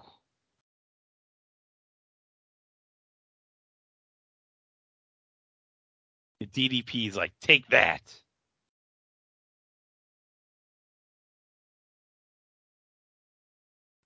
So let's get to the major bowl games.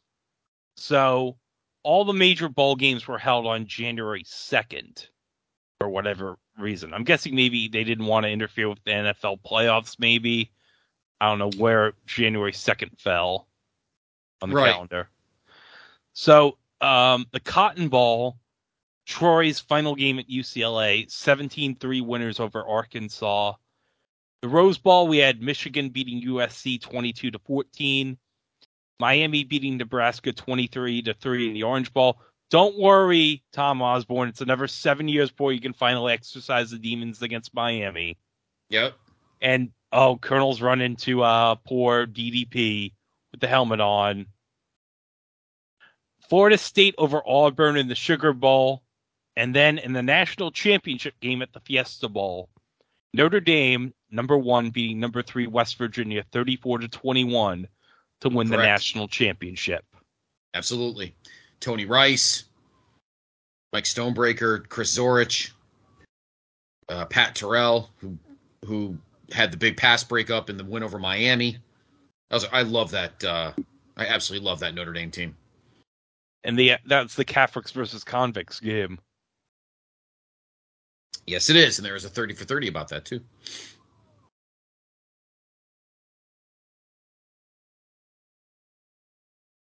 And of course, Colonel, in two years, he'd have his uh, epic brawl with Jake the Milkman Milliman for that turkey. Yes. Excuse me. Oh, it could be all over if he gets the Cobra Clutch. That was always a killer in uh, WrestleFest, the Cobra Clutch. Yes.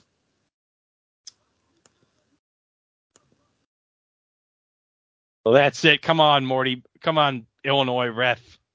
Call this. Illinois ref guy. This guy who looks like Abe Vigoda.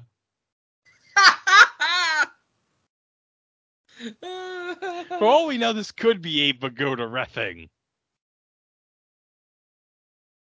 Who's DDP calling out?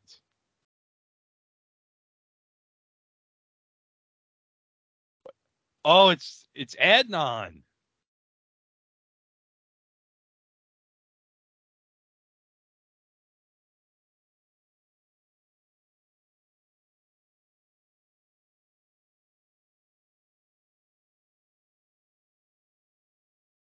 Oh, good. The Cobra Clutch is on uh, Adnan. Who else is DDP calling out? Oh! It's Sheiky baby. The Sheik. He's like, I didn't even know he was supposed to be here. And it's appropriate. I saw him six hours ago. And it's appropriate because this is tonight, as we're recording this, the 40th anniversary of Sheik beating Bob Backlund for the belt. That is correct.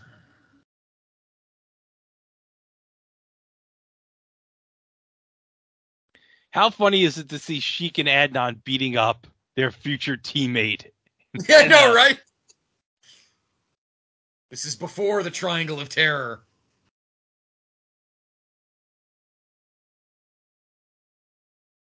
Awesome.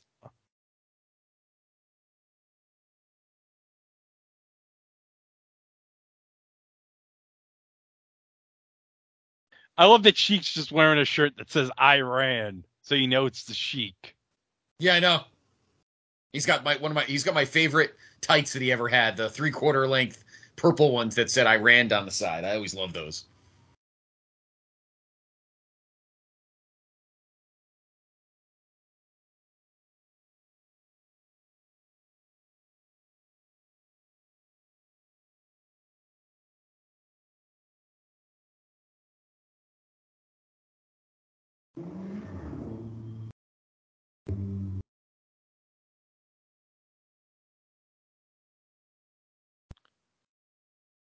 Look at that. Obviously printed on in Mac. Uh, Oh yeah, sign. that's that's a that's a photo. That's a print shop. That's a print shop right there. I used to print the crap out of. I used to print stuff like that when I went to WWF house shows.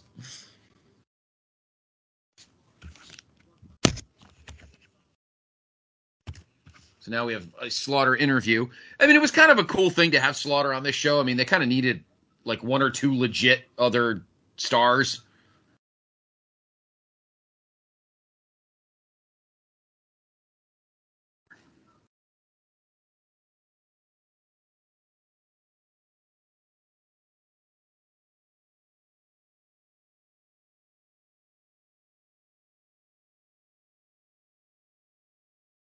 Oh, that's right. Because because Slaughter mentioned the Iran and Iraq just ended their war. So Yeah. Iran and Iraq might be friends. Then in a couple of years, I'll be their friend.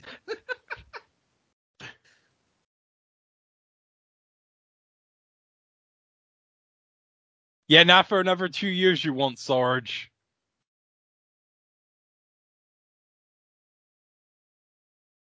But it's so nice he got the crowd to uh chant along. Yes, do the Pledge of Allegiance. Very, very, very happy about that. What Yeah. Look at that guy. Mom, can I use all the printer paper? Someone forgot to white balance. Oof.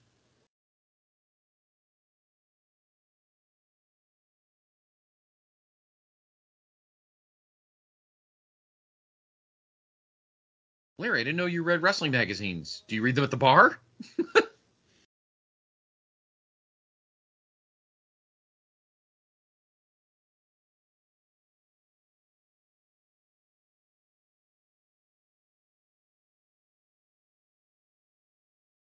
Need to look up the PWI Most Inspirational Wrestler Award.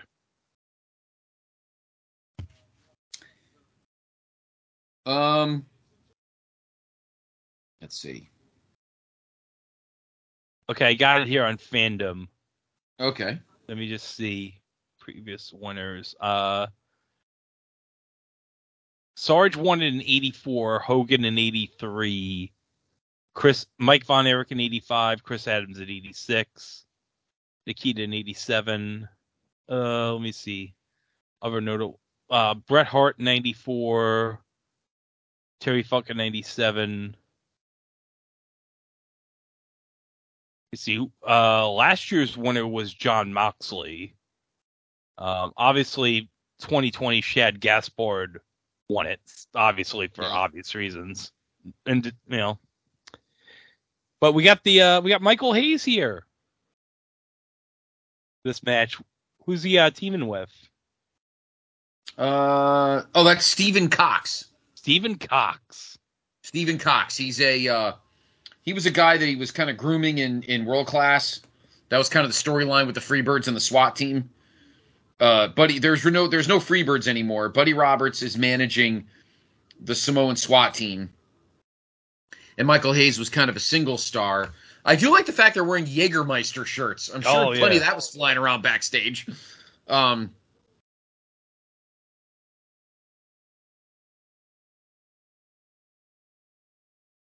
And of course, Fatu, there's Fatu. a notable run.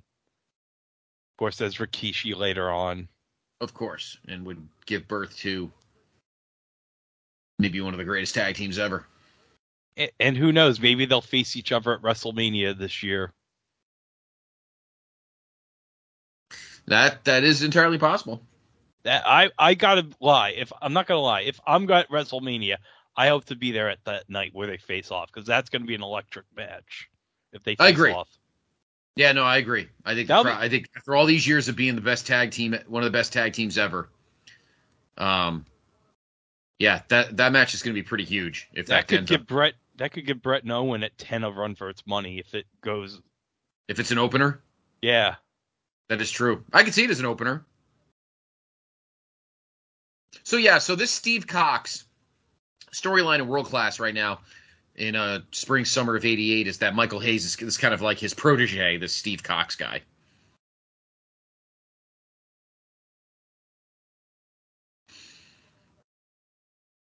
and speaking of signed cards, uh, a couple weeks ago at a card show at Hofstra, I got a Michael Hayes signed uh, Panini card for five bucks. Wow. I got that in the Tito Santana autograph card, and I'm like, these are five bucks. Well, I'm I'm getting this. Uh, It's like Yeah. That's solid. Steve Cox is actually big enough at the moment that he has his own boots ooh, with his name on them. Small SWAT team, of, of course, would probably not stick around in Crockett. In uh, Crockett, he, they'd be going to Crockett. Um, they don't stick around in world class that much longer. In fact, I think they leave not too much soon after this because they're in in April. April's at the Clash. They're they're wrestling at Clash Six, uh, which is of course the same night as WrestleMania Five. As a matter of fact, we did a match from Clash uh, Six, uh, uh, Greg. Of course, the two out of three falls Flair Steamboat match. Um, and they're there, so I'm feeling that this is one of the Samoan SWAT team's last nights with world class before they um before they went to Crockett.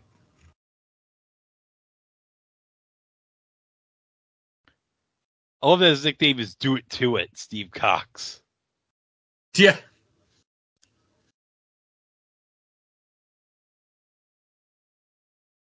But yeah, the Freebirds, because we have uh, Michael and Buddy here. I mean, Terry Gordy was, I think, in Japan at this time. yeah, he's probably been all Japan at this time, but God, what a great act! Great foils for the Von Erichs. Oh, of course. Absolutely. Freebird's one of the greatest heels of all time. And the crowd goes wild. Yay! The crowd goes wild. Can somebody get a camera shot of eight people clapping together?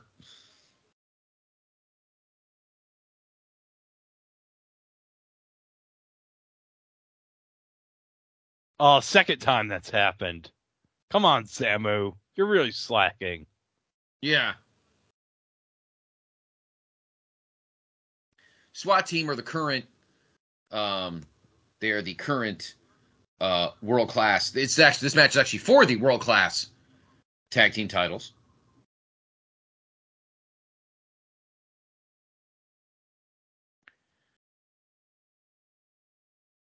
So while we're doing this match, let me go over the NCAA basketball top 20 this week. So Okay. we had a poll release today. This is the AP poll. Oh wait, someone went over the top rope. This would be a DQ. Well, now someone. So this wouldn't be quite a uh, Bill Watts DQ here. Uh no, no. Okay. But there are no pat there's no padding on the outside, so we're about halfway to the Bill Watts rules.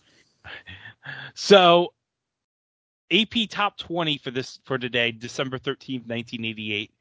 We have UCLA at 20, Notre Dame at 19, NC State at 18, Seton Hall at 17, Tennessee at 16, Louisville at 15, Ohio State at 14, UNLV at 13, Georgia Florida State at 12, Georgia Tech 11, and top 10 we got in the following order from 10 to 1, Missouri, Arizona, North Carolina, Oklahoma, Illinois, Georgetown, Iowa, Syracuse, Michigan, and Duke as your number one. And of course, Michigan would go on to be the national champion, beating the number 17 in this poll, Seton Hall, in the national championship in Seattle, the Kingdom in 89. And Scott, I do recall that Michigan had a coaching controversy that season going to the tournament. That is correct. Uh, Bill Frieder uh, was the coach for most of the season, but he left. He quit after the Big Ten tournament to take over at Arizona State. And so Steve Fisher, his assistant, had to take over literally like two days before the first round. It's crazy. And there was like no guarantee he'd get the job, Steve Fisher, even if they won. Right. With that national championship between Michigan and Seton Hall, someone needs to write a book about that championship game. It's a great championship game. Yeah. But also, I believe it should be noted that Seton Hall making it to the Final Four, if I recall correctly, I think like because this was the first year WFAN was at 66, 88, 89. If I recall, like, because Mike Francesa, because remember, Mike and the Mad Dog didn't start on FAN until 89. I think it was Pete Franklin in the afternoon slot. Yeah, it was. It was so, Pete. Fr- so Francesa would have been doing updates for Imus, and he said to Imus that Seton Hall would go to the Final Four, and Imus said, if they make it to the Final Four, I'm giving you a car. And sure enough, Seton Hall made it to the Final Four, and he had to pay up. Hmm. Yeah. That was a pretty good uh, team too. Ramon Ramos, who of course sadly would would get uh, he got in a car accident. Um, Andrew Gaze, he was Australian, and then what was the other? What was the other guy's name? Ricky Morton, John Morton. That would been funny. If, that would have been awesome if Ricky Morton had been playing for Seton Hall. I know. Well, that was um that was uh Mourning's freshman year at Georgetown. And they had an amazing year. They won the Big East tournament. And uh they were the number one seed and they lost in the regional final to uh that was the year they almost lost to Princeton in the first round. Um that was a nice tope by uh Steve Cox. That was kind of nice. Um yeah, they almost lost in the first round to uh um, Princeton, and they would go to the they would lose in the East Regional Final to Duke.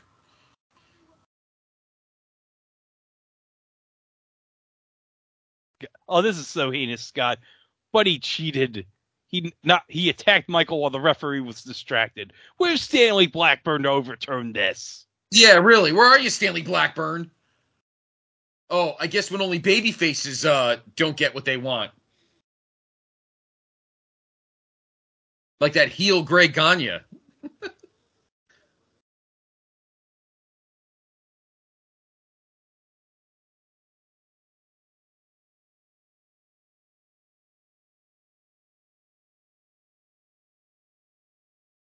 They're gonna have so much. They're gonna party somewhere in Chicago later tonight. The SSD and Buddy. Oh yeah, totally.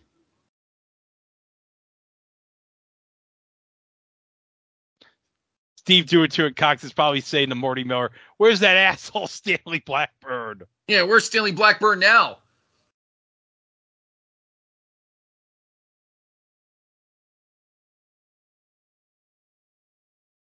Wait, he hit Buddy hit Michael with his wallet? What? That's so stupid.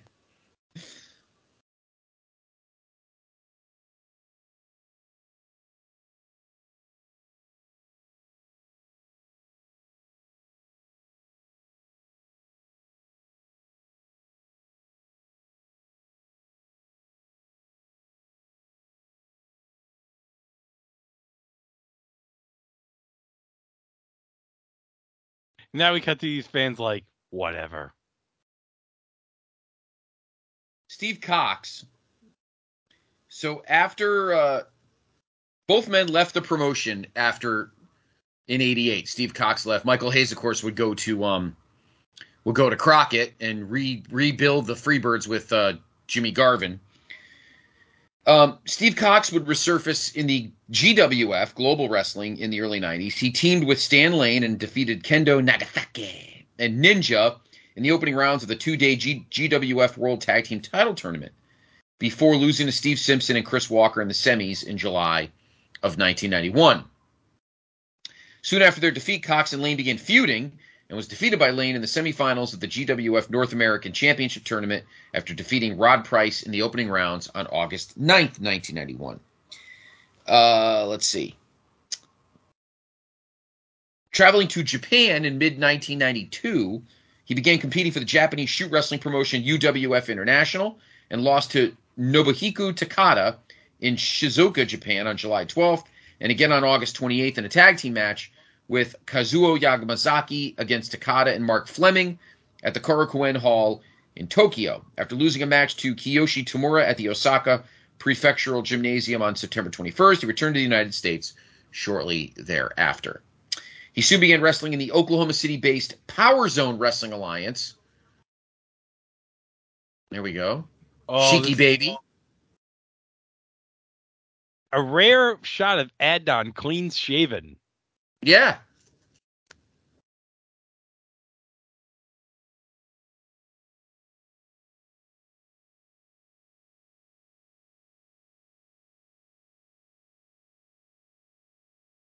Oh, Adnan had a big surprise, so I guess he went, called Mr. Fuji about big surprises, I guess.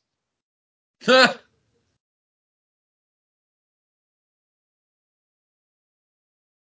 look at Shiki's gut here. yes, yeah, he was definitely uh He was taking a lot of the medicine, probably. yes, quite a bit. He was definitely uh, cycling off.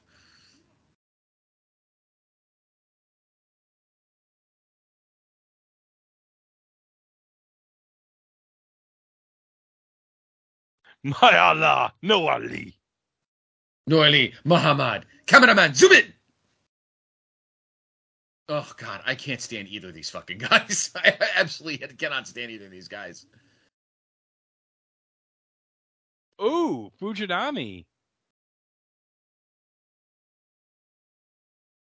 And of course, Fujinami, the IWGP champion at this time.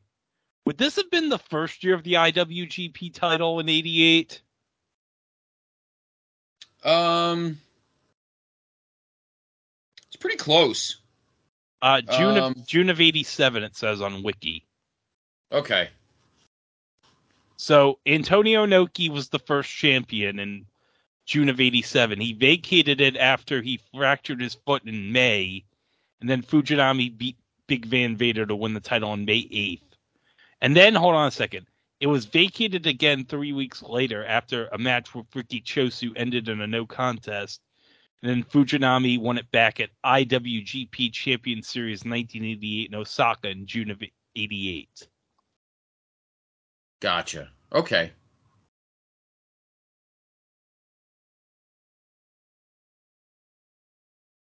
I'm guessing he paid Wahoo because Wahoo was a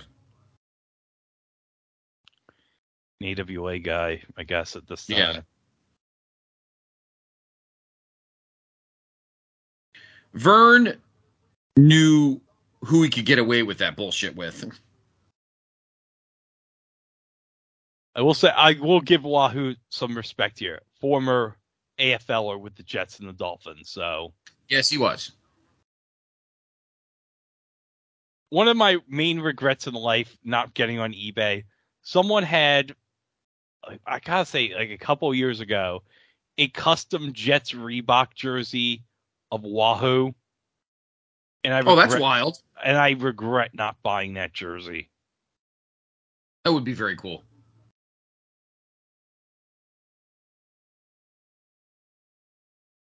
And of course, every time he'd make a tackle at uh, Shea Stadium for the Jets, the PA announcer would go, "Tackle by who? Wahoo!" I can't believe he went by the name Wahoo. I think that's pretty funny.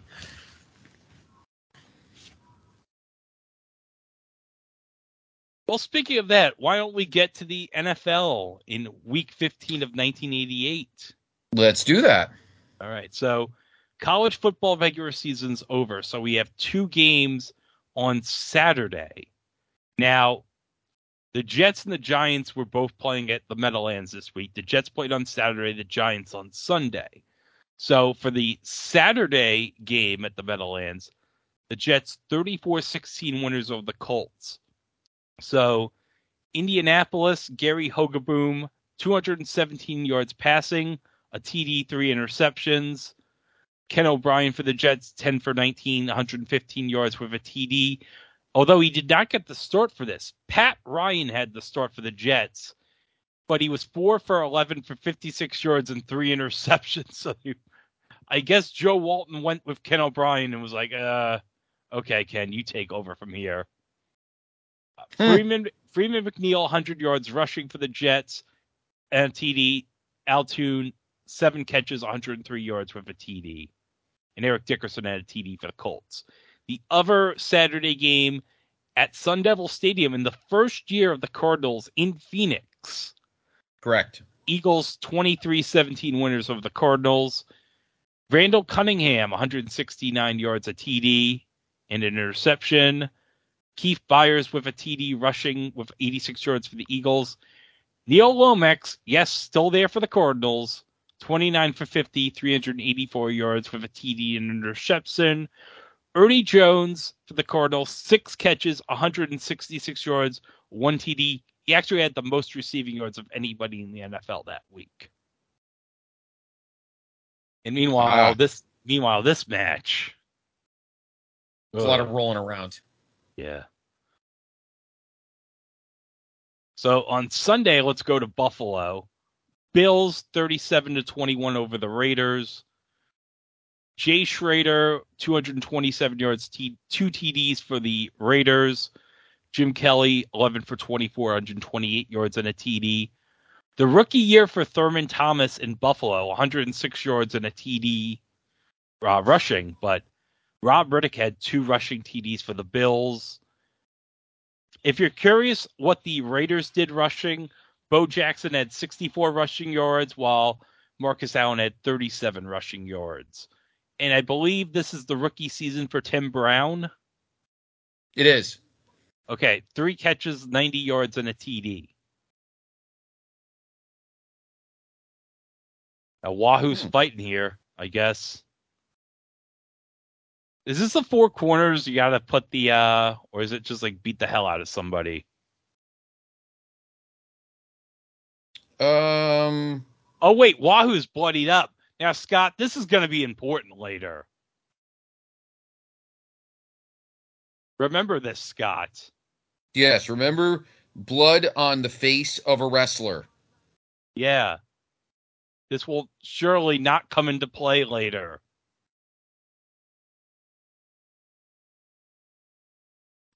So we go to Soldier Field. The Bears 13 to 12 winners over the Lions.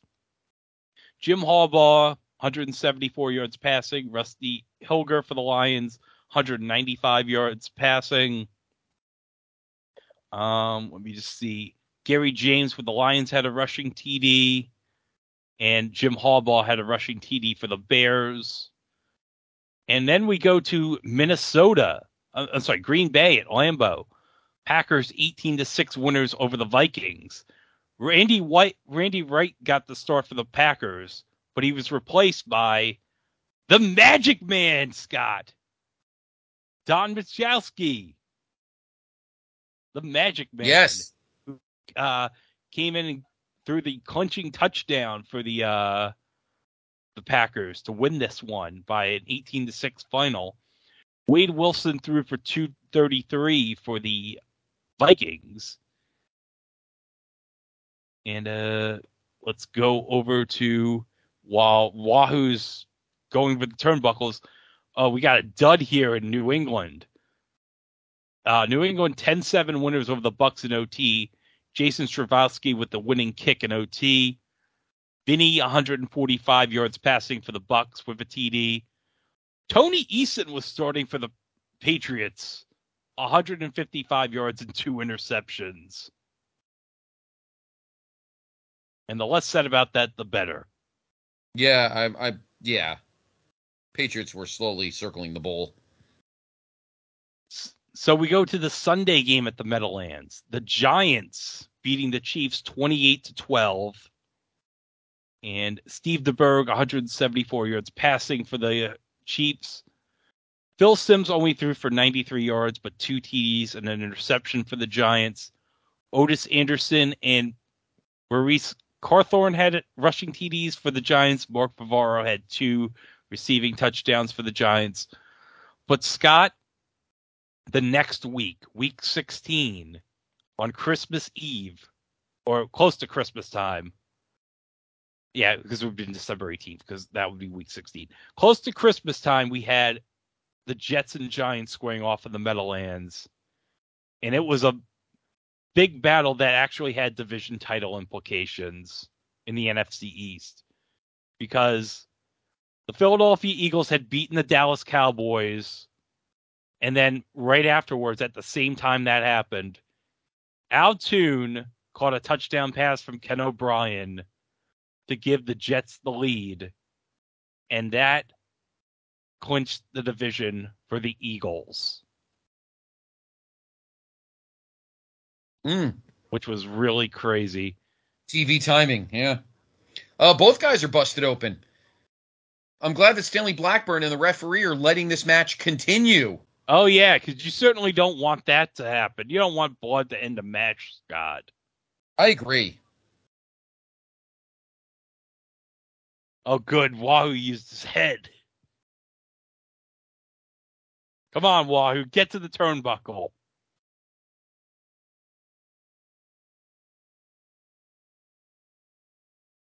Come on, Wahoo. Get there. Oh, yes, he did it. They did this Stone Cold Savio Vega finish.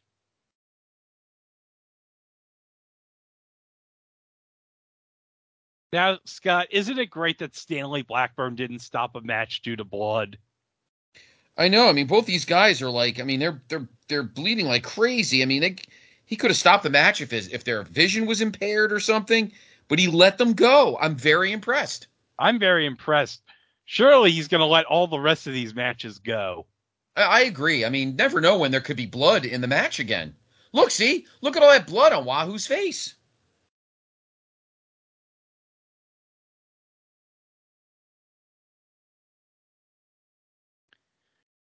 All right, so while Manny is, uh, Tatsumi Fujinami is going to kick Manny Fernandez's ass there. There you go. Take that.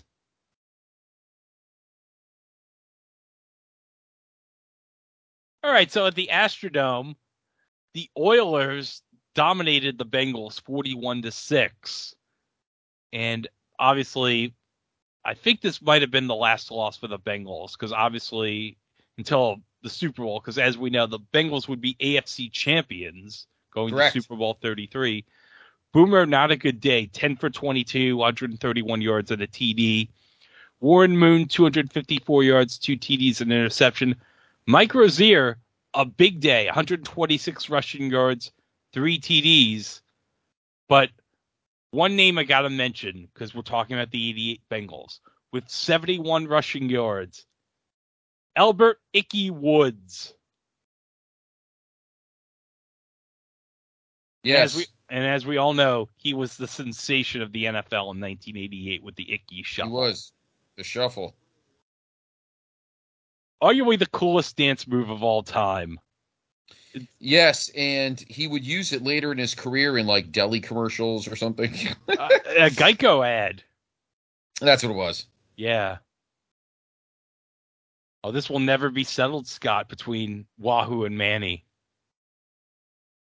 Oh, maybe out behind a building, maybe.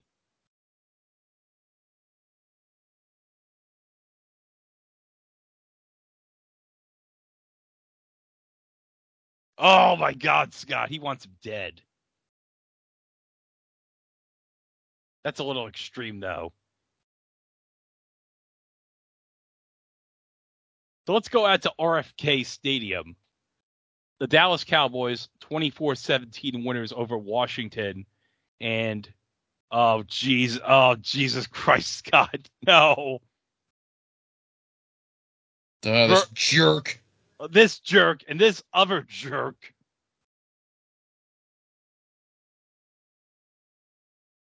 You think Stanley Blackbird knows where he is, Scott? Well, I'm sure him and Vern are going, so you win that match prematurely. I'll grab the bag with the money and I'll meet you at the airport.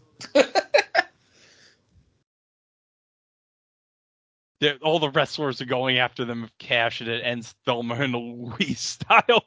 yes.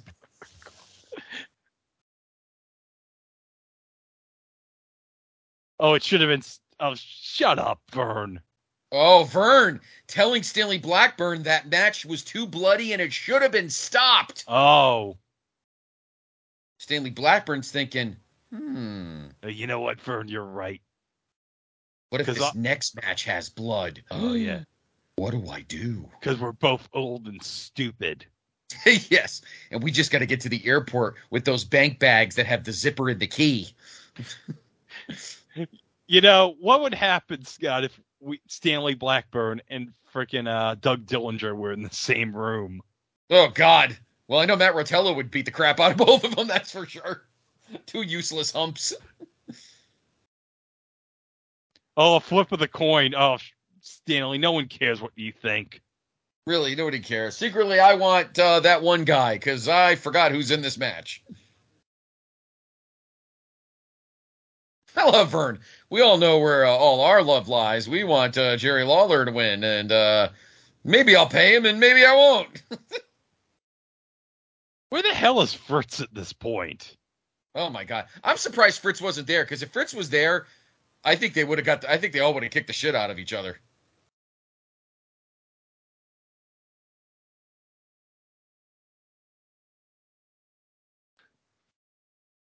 Who are we introducing here?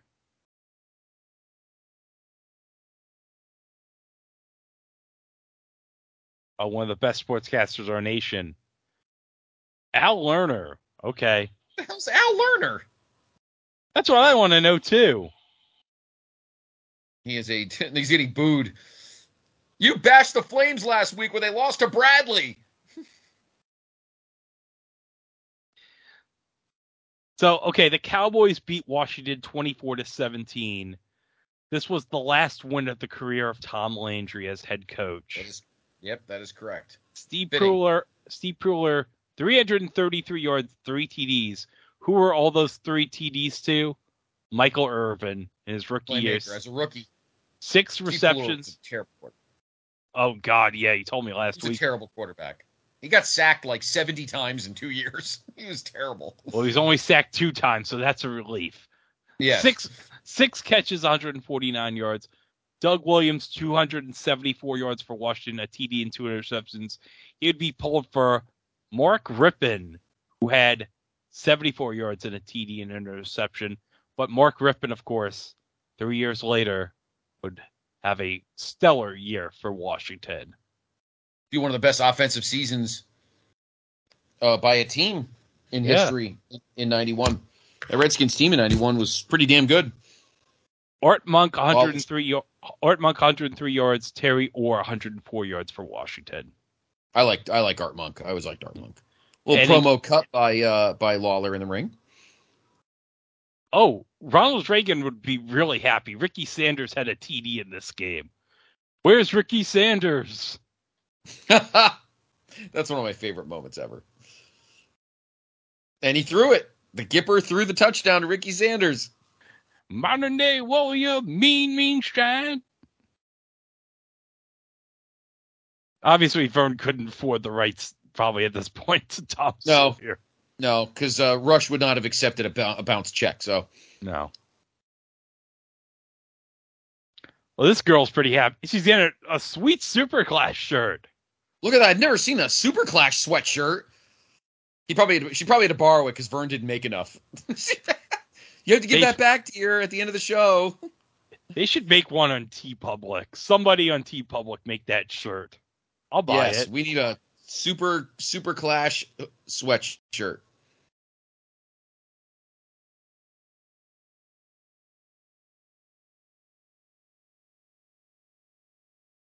Oh, wait, he's looking at his arm now, Scott. We all know what happened. What happened before? He's playing with his arm because he forgot that he put his blade in his in his uh What's bandage. Kerry, what's Kerry saying here?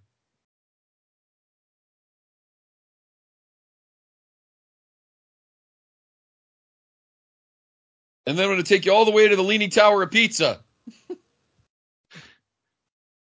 One Mona Lisa. he said it again. Leaning Tower of Pizza. Oh my God, he is so fucked up right now. Oh. He is absolutely he is absolutely fucked up right now. I bet we could create a Leaning Tower of pizza.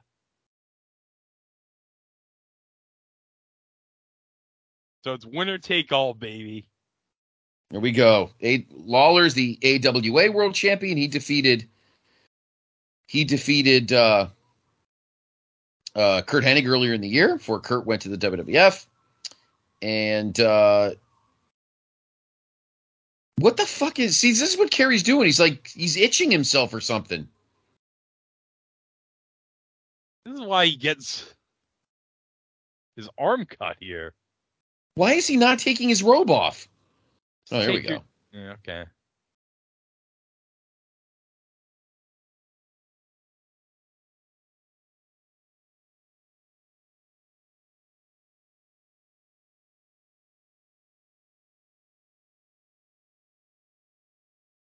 Is his arm bleeding yet? Did we get to that point?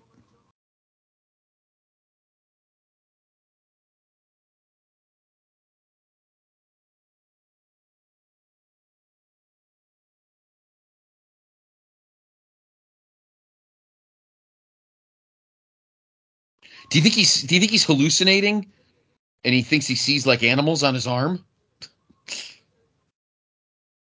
Probably.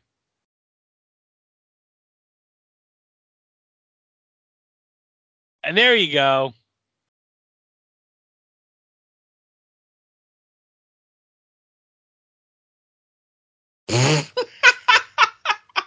Oh God.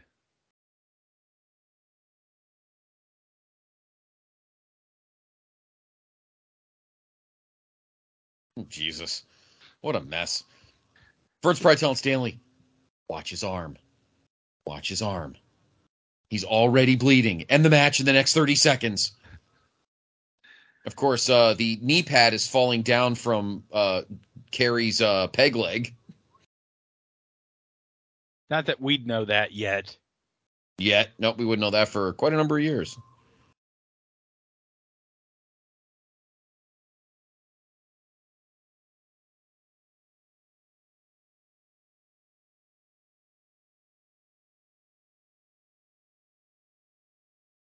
Okay, so while we're having some breaks in the action here, let's go through the rest of the games here. Sure. Ra- Rams 22-7 winners over the Falcons at Anaheim at the Big A. Chris Miller and Hugh Millen split action for the Falcons at QB.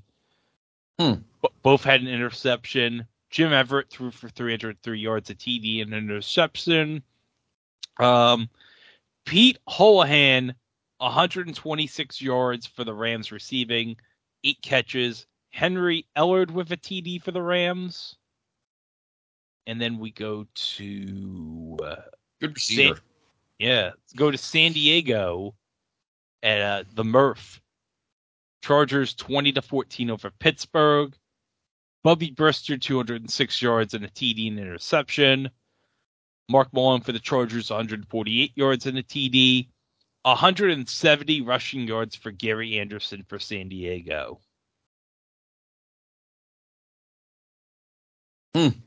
Gary Anderson. He made a great play once. He uh, did a flip. Uh, I think he flipped over a pylon to get into the end zone, like a almost like a Ozzie Smith flip. That was a couple of years earlier. This match is starting off very slow, and of course, Kerry's already bleeding all over the place. There's plenty of blood in the ring still from the uh, Wahoo uh, Manny match, which actually wasn't that bad. Could have been worse. Yeah. But as we said, Scott, surely they're not good. The blood's not going to come into play when we get to the this match. No, absolutely not. I mean, if they let Manny and uh and uh, and Wahoo go, they'll most certainly let a world title match go, right? One one of this magnitude, of course. Absolutely. You wouldn't want a big match of this, two belts on the line to end in controversial fashion. Of course not. So let's go to Candlestick. 49ers over the Saints, 30 to 17. And let me get the stats. Bobby Hebert, 170 yards, a TD and an interception for New Orleans. Joe with 233 yards and a touchdown, as we see Frank Dusek right there, Mhm. representing world class. Roger Cl- Roger Craig, 115 yards rushing and a TD. John Taylor with a TD. And I believe at halftime they retired Dwight Clark's number because he had retired in 87. Yes. The catch. And then we have the Sunday night game. So last week, Scott, I mentioned 87 was the first year of Sunday night football. We're in the second year of Sunday night football. And you got to remember, Scott, we think of Sunday night football as the marquee game now, but Sunday night football in 1988 was treated the way like Thursday night football is now on Amazon. It's kind of like Right. it's kind of like oh, there's a night game, but it's not really that important. It No, really did. at all. It really didn't come important until NBC got the Sunday night package. Correct. So the night game at the Kingdom was Seahawks over the Broncos, 42 to 14, and Elway threw for 270 yards of TD. Gary Kubiak saw some action as the backup, five for seven, 63 yards. And of course, Gary Kubiak, of course, would coach the Broncos to a Super Bowl in 2015. Yes. Dave. Cra- Dave Krieg for the Seahawks, 220 yards, two TDs. A uh, Mark Jackson, 137 yards receiving, seven catches and a TD. But what a rushing tandem for the Seahawks here. John Williams, 109 yards rushing, but Curt Warner, 126 yards, four rushing TDs. Mm. What a day for him. And just to note, Steve Largent had three catches for 76 yards. And I noticed something, Scott. These were longtime AFC West rivals Correct. until until the Seahawks went to the NFC in the 02 season. But both would meet at the MetLife Stadium Super Bowl in Super Bowl 48, where, of course, the Seahawks dominated Peyton Manning in his MVP season in the 2013 season, 43 Correct. to 8. Yep. And then your Monday night game. We got a battle between Dan Marino and Bernie Kosar at Joe Robbie. And I believe the first season of Joe Robbie Stadium, of course, now Hard Rock Stadium. hmm 38 31 Dolphins. Bernie, 202 yards and a TD.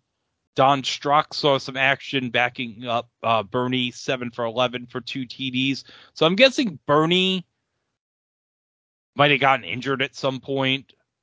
Maybe. I don't know. Mm. Uh, Dan Marino, this is a weird stat line 30 for 50, 404 yards, four TDs, and three interceptions. And let me Wow. just, yes, let me see. We got uh, Fred Banks had six catches, 118 yards. Mark Clayton, eight catches, 108 yards, two TDs. Earnest Byner had 88 yards receiving and a TD and 58 yards rushing. So over 100 yards all purpose. And that is the notables in games in week 15. Now, if I can look, let me see who won players of the week real quick. Um, oh, Jerry going for a pile driver. And he got it. And Kerry no sold it. That was actually pretty cool. That's awesome there.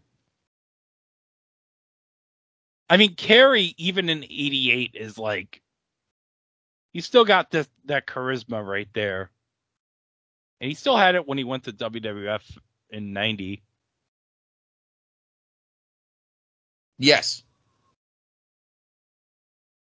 Tornado. I mean, Kerry beating Perfect for the Intercontinental title at SummerSlam.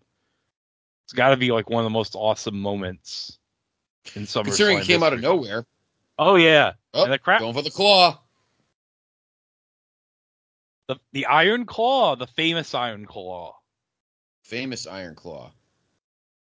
You know, if they ever did a movie about the Von Erichs, that'd be a cool name for the movie, Yeah, I know. right? Oh, look, there's that giant blade that's on the piece of tape there. oh my god. What a mess.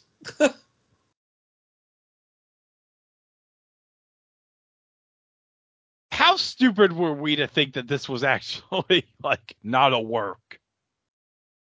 I know.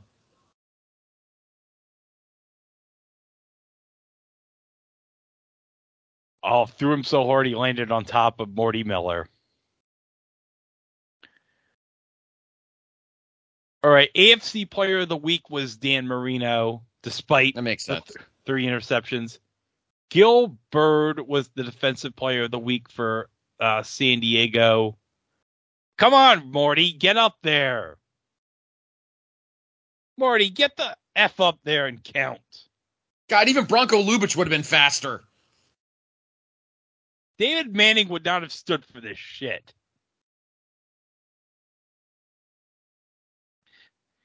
And then NFC uh, Offensive Player of the Week was Michael Irvin. And then the Defensive Player of the Week was Eric Wright of the 49ers for the NFC. So Yeah. that's your week six, 15 action. Then next week, next month rather, we'll talk about the uh, Super Bowl for whatever year we uh That is true. Depending when in the month uh, the show is, is where we have conference championships or yeah. Mm-hmm. and I gotta say the three years we've chosen, excellent years with NFL regarding what's gonna happen. Correct. And Bill's trying to get a good shot right here.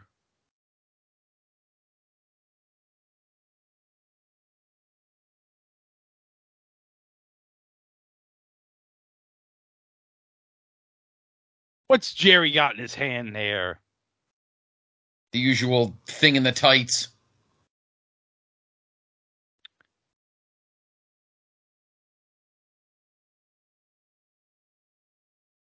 I love how Lawler. How stupid is Marty Miller? Lawler clearly had his hand in his tights right in front of the ref, and he doesn't fucking say anything. Oh yeah, he's got to be paid off like the NFL refs Yeah, this- today. This is yeah, this is Danny Davis all over again.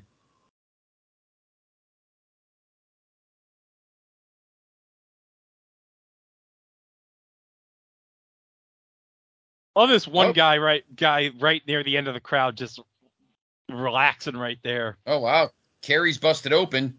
That shouldn't make any difference though, right? Yeah, because we saw the last match like like I know Blood Vern was everywhere. I know Vern was bitching about the blood, but it's Vern. He's just an old man. He's just a coot, crazy Yeah. coot. There was no blood in the seventies. Nobody bleeds in Minnesota.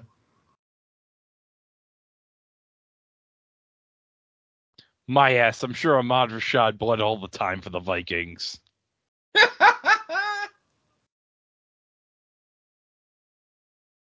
Is he giving the iron claw to his balls? no, to his gut. Oh, Only Ric Flair did claw to the balls.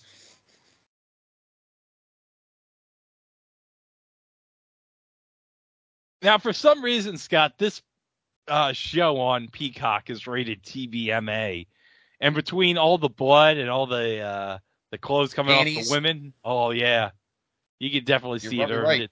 It earned it. Never will you see something produced by Verne Gagne get a TVMA rating.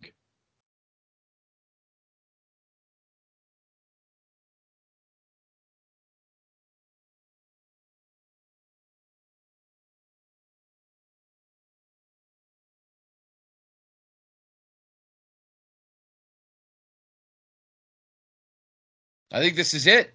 Yeah, Oh, I remember. I remember Lawler saying that that uh that Von Erich was bleeding into his mouth. Oh, gross!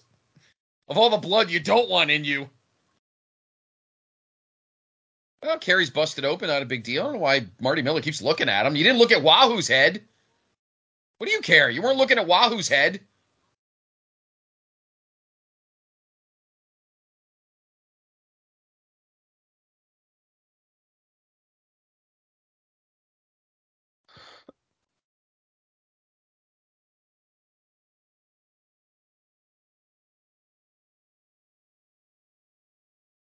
Just ref the match, Marty Miller. You're not fucking Customato, for Christ's sakes. This is it. Kerry Von Erich is going to be the undisputed world champion.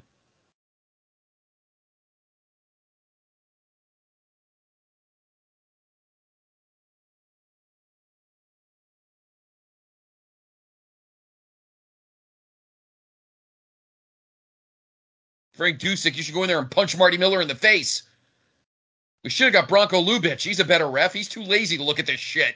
Where's David Manning?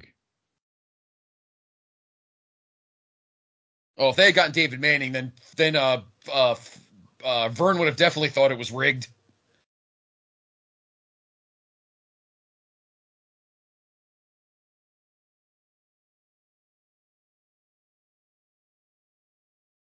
See, Frank Dusek's like, hey, you let those other two guys go. And that match was just two fat guys.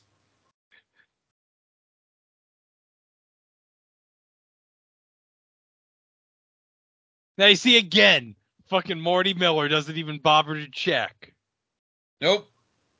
Mar- Lawler clearly sticks his hand in his crotch, and this fucking dipshit is still looking at fucking Kerry Von Erich's eyeball. And Frank Dusek is like, listen, you stupid asshole. Look at his fucking.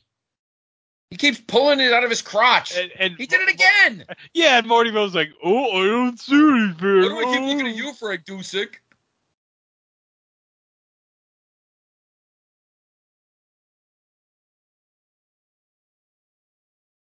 Who does he think he is? Like Tim Donaghy? 45 extra free throws.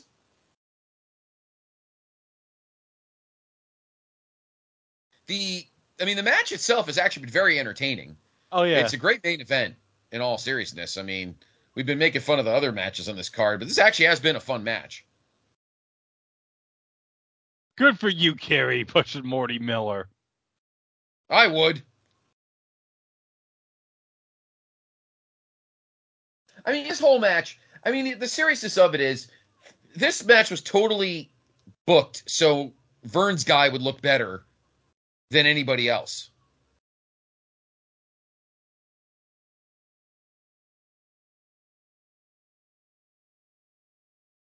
But Jerry's playing the heel in this match. So it's like, And like, how many times I- I've never seen a guy get punched with an illegal thing like so many times in a match. He's literally been punched like 11 times with whatever's in Jerry's crotch. I mean, isn't that a bit much? Can't we just do some moves? This is getting ridiculous.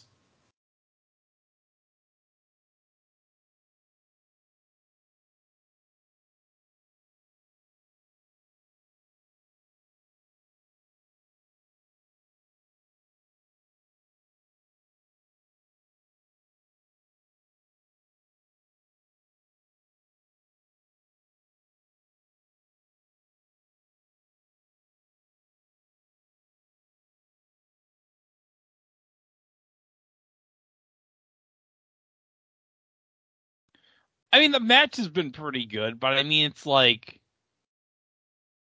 this is so predictable. Well, it just I, I felt it feels like that that Lawler has um has like it's almost like been very mismatched in terms of like like I understand, you know, Lawler cheating once or twice, but he's literally pulled something out of his crotch like 12 times and has landed the punches. And people bitch that Ric Flair matches were too predictable.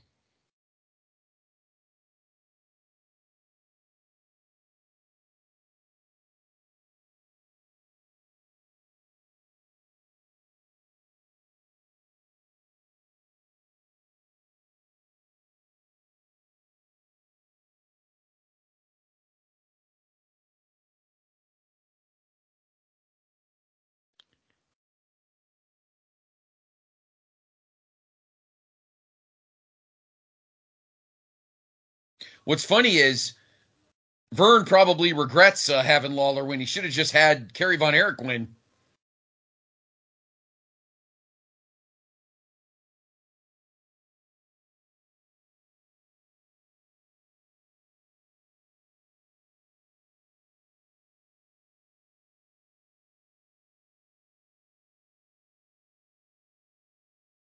Did Lawler tap? He must have Oh, tapped, oh, right? Oh, he must have tapped Scott. There's no way. Well, he must have submitted. Obviously, this is match is Congrats to Kerry Von Erich.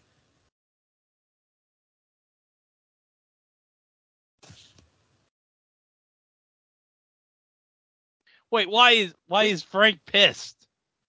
What's going on here? Why does Marty keep staring at his eyeball?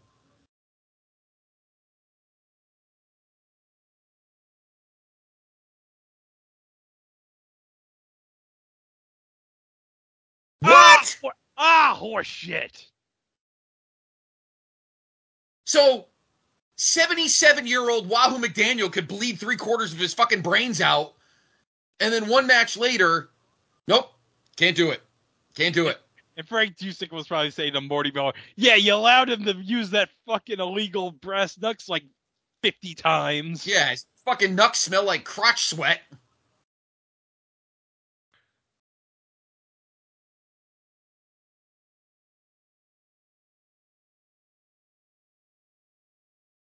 To quote uh, Jesse, "There you go. There's your winner."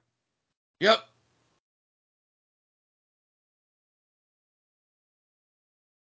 Even if Kerry had no idea what what planet he was on, he still should have won the match. Man, and I thought the, the Road Warriors losing to uh freaking uh Arn and Tully was the biggest screw job at this building. I know.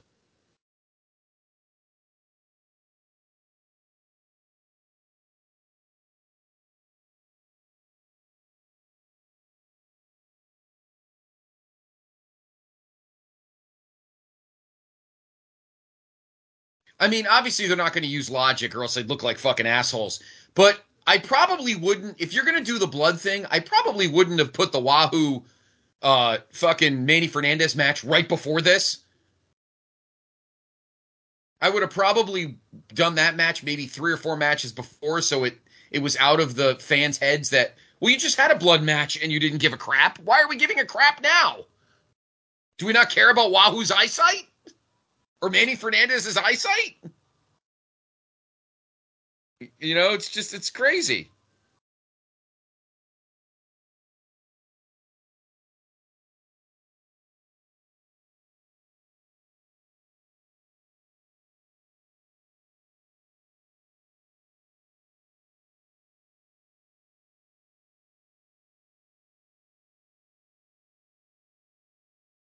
And what a shame would it be if we didn't get paydays from this match.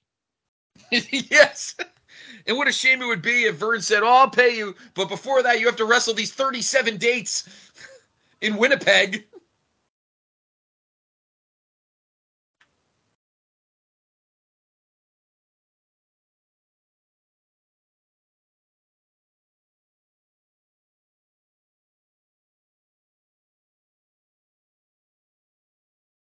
Oh, this piece of shit's gonna Oh, Give- Kerry should just slug him.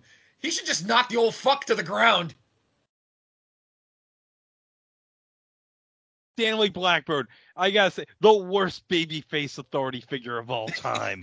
yes. Of course, I we think it's- mentioned Hulk at Super Sunday against Bockwinkel, but I'll never forget when Vern won the belt and retired. He awarded the belt back to Nick Bockwinkel because this was his actual excuse. It would take eight months to have a tournament to decide a champion. What? Eight, eight months. Eight I- months. I guarantee you, when Stanley Blackburn had heard about the WrestleMania 4 tournament, he was confused as to how Yes. that could happen in one night. I mean, this is just ridiculous.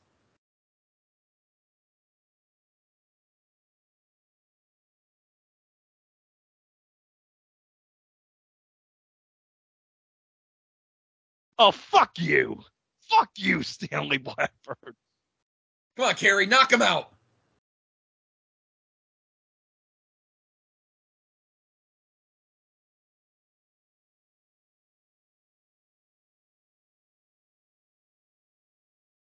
Oh, see, he even admitted he obviously paid off Marty Miller. He did. Marty Miller was in. Marty Miller got all of the world class guys' take Verne gave him he gave him all the world class guys' money. Twelve. We should sell a shirt, Scott. Twelve thirteen eighty eight. The Chicago screw job. Never forget. The Chicago screw job. What happened to the Leaning Tower of Pizza? Right there.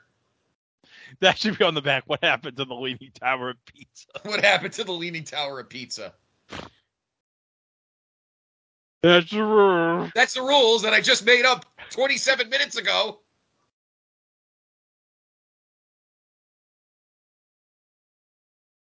I wish that Kerry Von Erich was so doped up that he just punched Stanley Blackburn in the face. That would have been pretty great. How memorable That was was this? not the main event, though, folks. no. The main event was uh, Kerry Von was uh, the Rock and Roll Express, Robert Gibson and Ricky Morton taking on the Stud Stable, the team of Robert Fuller and Jimmy Golden. Now, what if they said, "Now, I'm sorry, Robert Fuller, but you know Jerry Lawler hid a, a brass knucks in his pants. You're gonna have to take out that." Oh, oh, uh, uh, never mind. and we'd be remiss if we didn't mention Jimmy Golden, of course, the future bunkhouse buck. That's right, because they would be the Stud Stable again. What? Seven years later. Yeah, and of course, let's also not forget that Jimmy Golden played Jack Swagger's dad. Yes. that is true.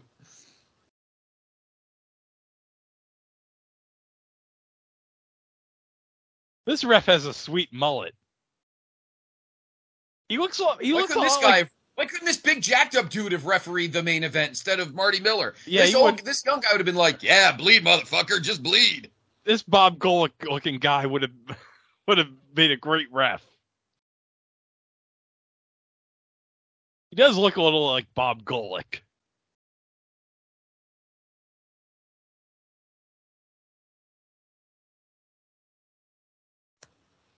It's funny how this how that main, that the world title was not the main event. I just don't understand that, but okay. Maybe they wanted to send the crowd home happy, I guess.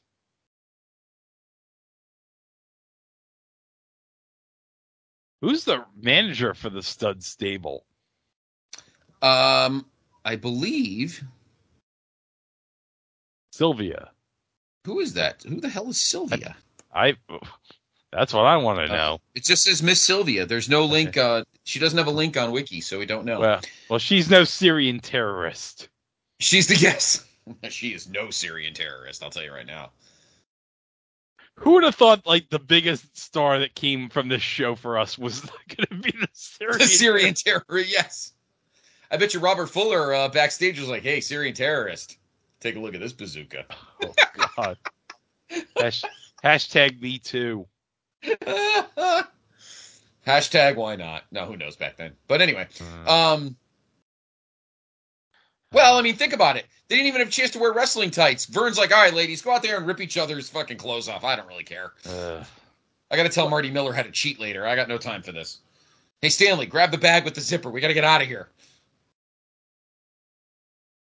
St- can you imagine the Thelma and Louise style ending as the, the Memphis and world class Stanley Blackburn and Vern. and then and then it's the end of Thelma and Louise. Let's Stanley Blackburn's like, let's keep going, Vern. And they both go over the cliff with their hands embracing. I know. what I understand is why did they have this match last? I don't understand. I feel like most of the crowd left.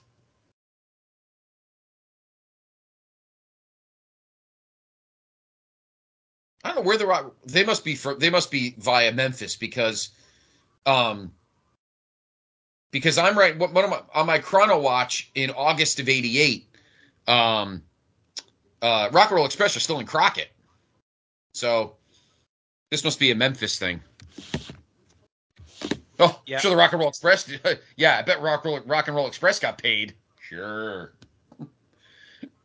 I'm sure all four of these guys got paid. The the Rock and Roll Express got paid in other ways that night. That is true. They got paid with Jimmy Valiant and a coffee table. Um. So, while we're finishing up this last match, we might as well announce because we we were we Greg and I have been talking about it. So January, the first uh, obviously the first episode of Wrestletraxx for 2024.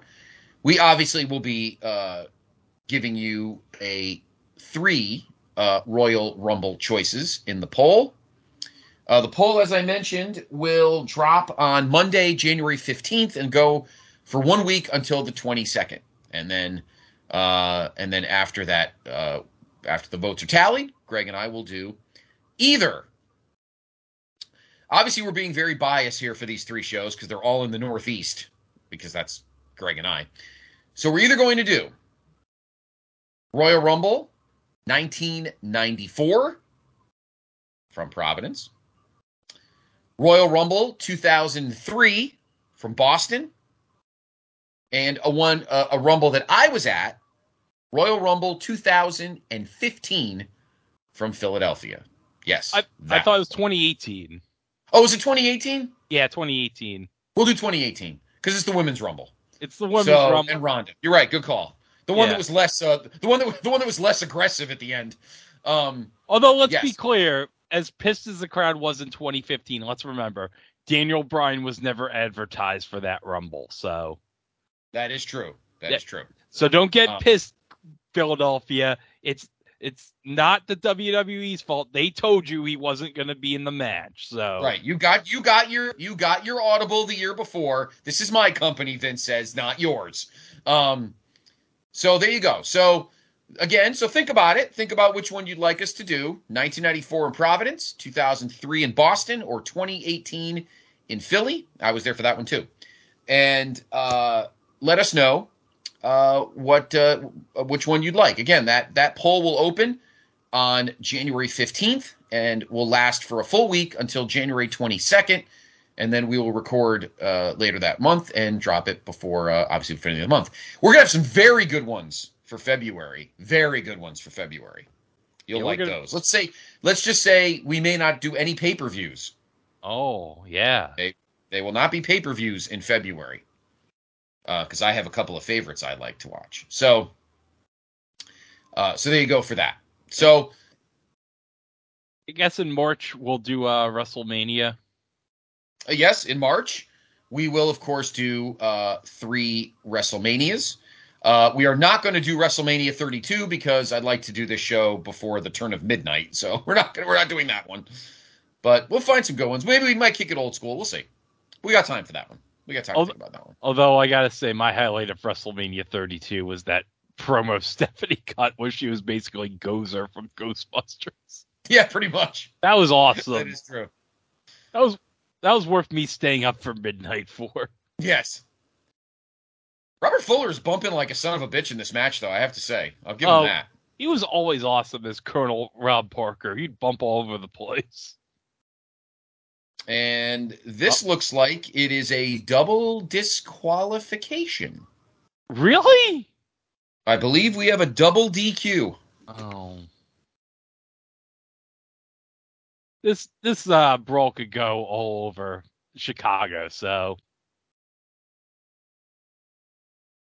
they could be fighting at the UIC student lounge like at two in the morning. Pretty much. Then they'll head downtown and get hammered. So now they're just going to walk off. So our final, just to add disappointment to more disappointment, this match ends in a double uh, DQ. Yeah. Gotta love you, I- Ricky Morton. Love you, Ricky Morton. Good luck not getting paid. I wonder if Al Lerner got paid.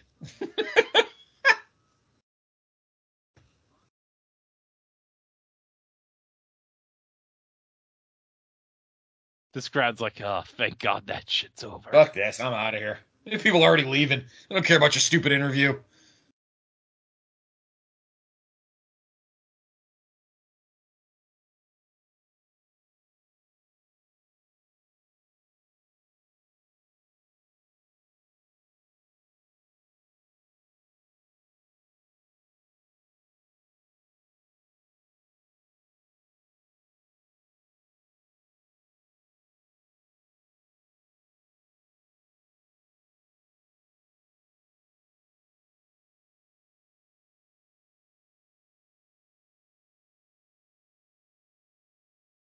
Oh. Jimmy Golden kind of catches breath. Robert Fuller, you're uh, getting picked up off the floor.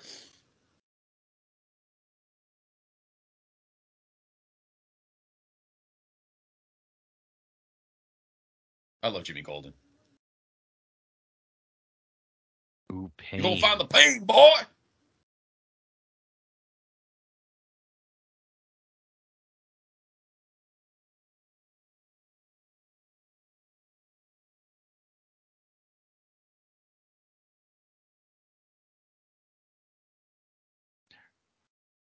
Rob Fuller is awesome. He is. And of course, he would end up being one of the coolest, one of the most awesome referees. I wish he had stayed Colonel Rob Parker when he came to the WWF instead of that stupid Tennessee Lee name. But of course, you know, Vince can never just, you know, let things go. Still trying to figure out who Miss Sylvia is. I really don't have a clue. Oh, we're going to the ring. Going to the ring. And Lee, Well, I uh, wish Lee would say, "Hey, hey, Vern, did you pay off Morty Miller before the?" Um, I gotta go uh, because uh, it looks like the world class guys are kind of pissed. no checks in the locker room. A lot of unexpected things happen. That's the understatement of the century, Vern. Yes, it is, Vern. All of us that helped uh, helped me put this together, and in return, I'm gonna just leave.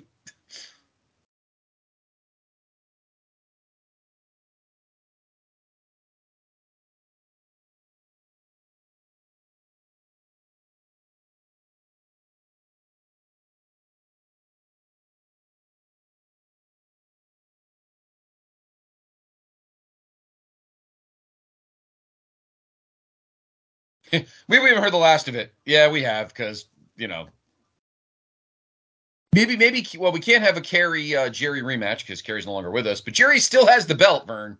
Oh wait, Vern's gone too. Never mind. When did Stanley Blackburn die?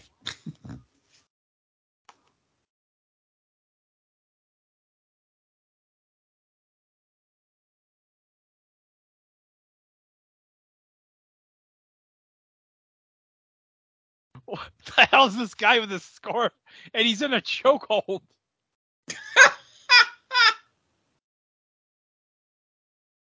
and this other kid's. this is. Why is why did the crowd get into near the ring? I don't. The end of the show. Yes, Vern, Vern and the security. They don't give a crap.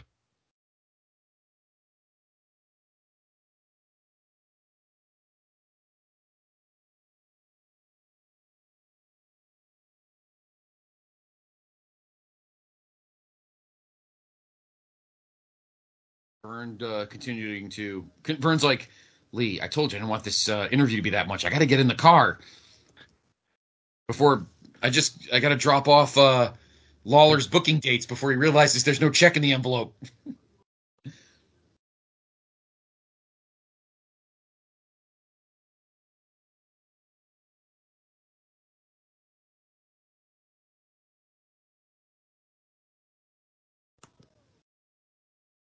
Oh, and all the promoters involved, Vern says that I'm not gonna pay. Yeah. And there we go. There is Super Clash 3. Thank you, everyone, for uh, voting that uh, as the December, as this month's Wrestletraxx. Uh, Greg, final thoughts on the show.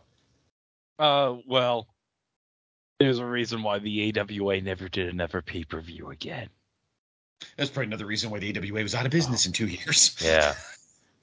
So- If only we could have gotten a Team Challenge Series pay per view, Scott. Exactly. And then they could have busted open um they could have busted open Jake the Milkman Milliman and he never would have won the challenge for Larry's Legends. Um it was I mean it was a decent show. There was some I mean the matches in the middle were okay. They weren't anything earth shattering, but Lawler and Kerry was good. The ending was stupid.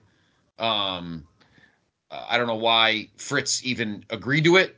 I wouldn't have, but it was Vern's bet. I don't I don't know. Anyway, it made no money and what money it did make went in Vern's pocket. Greg doesn't want to admit it. Uh, Greg doesn't like admitting a lot of things, but um, you know his dad ripped him off, pure and simple. Well, Um, let's be honest, the winner, real winner tonight was the Syrian terrorist. Yes, and that means guess who else the winner was? Us. Uh, I wish we can find her again someday. Anyway, for Greg Diener, I'm Scott Criscuolo. Thanks for joining us. The final journey of 2023 uh, through the Wrestletraxx, and we thank you. Thanks for listening. Happy New Year, everybody. 2024, back in time to a Royal Rumble. See you in January on the Wrestletraxx. A Monday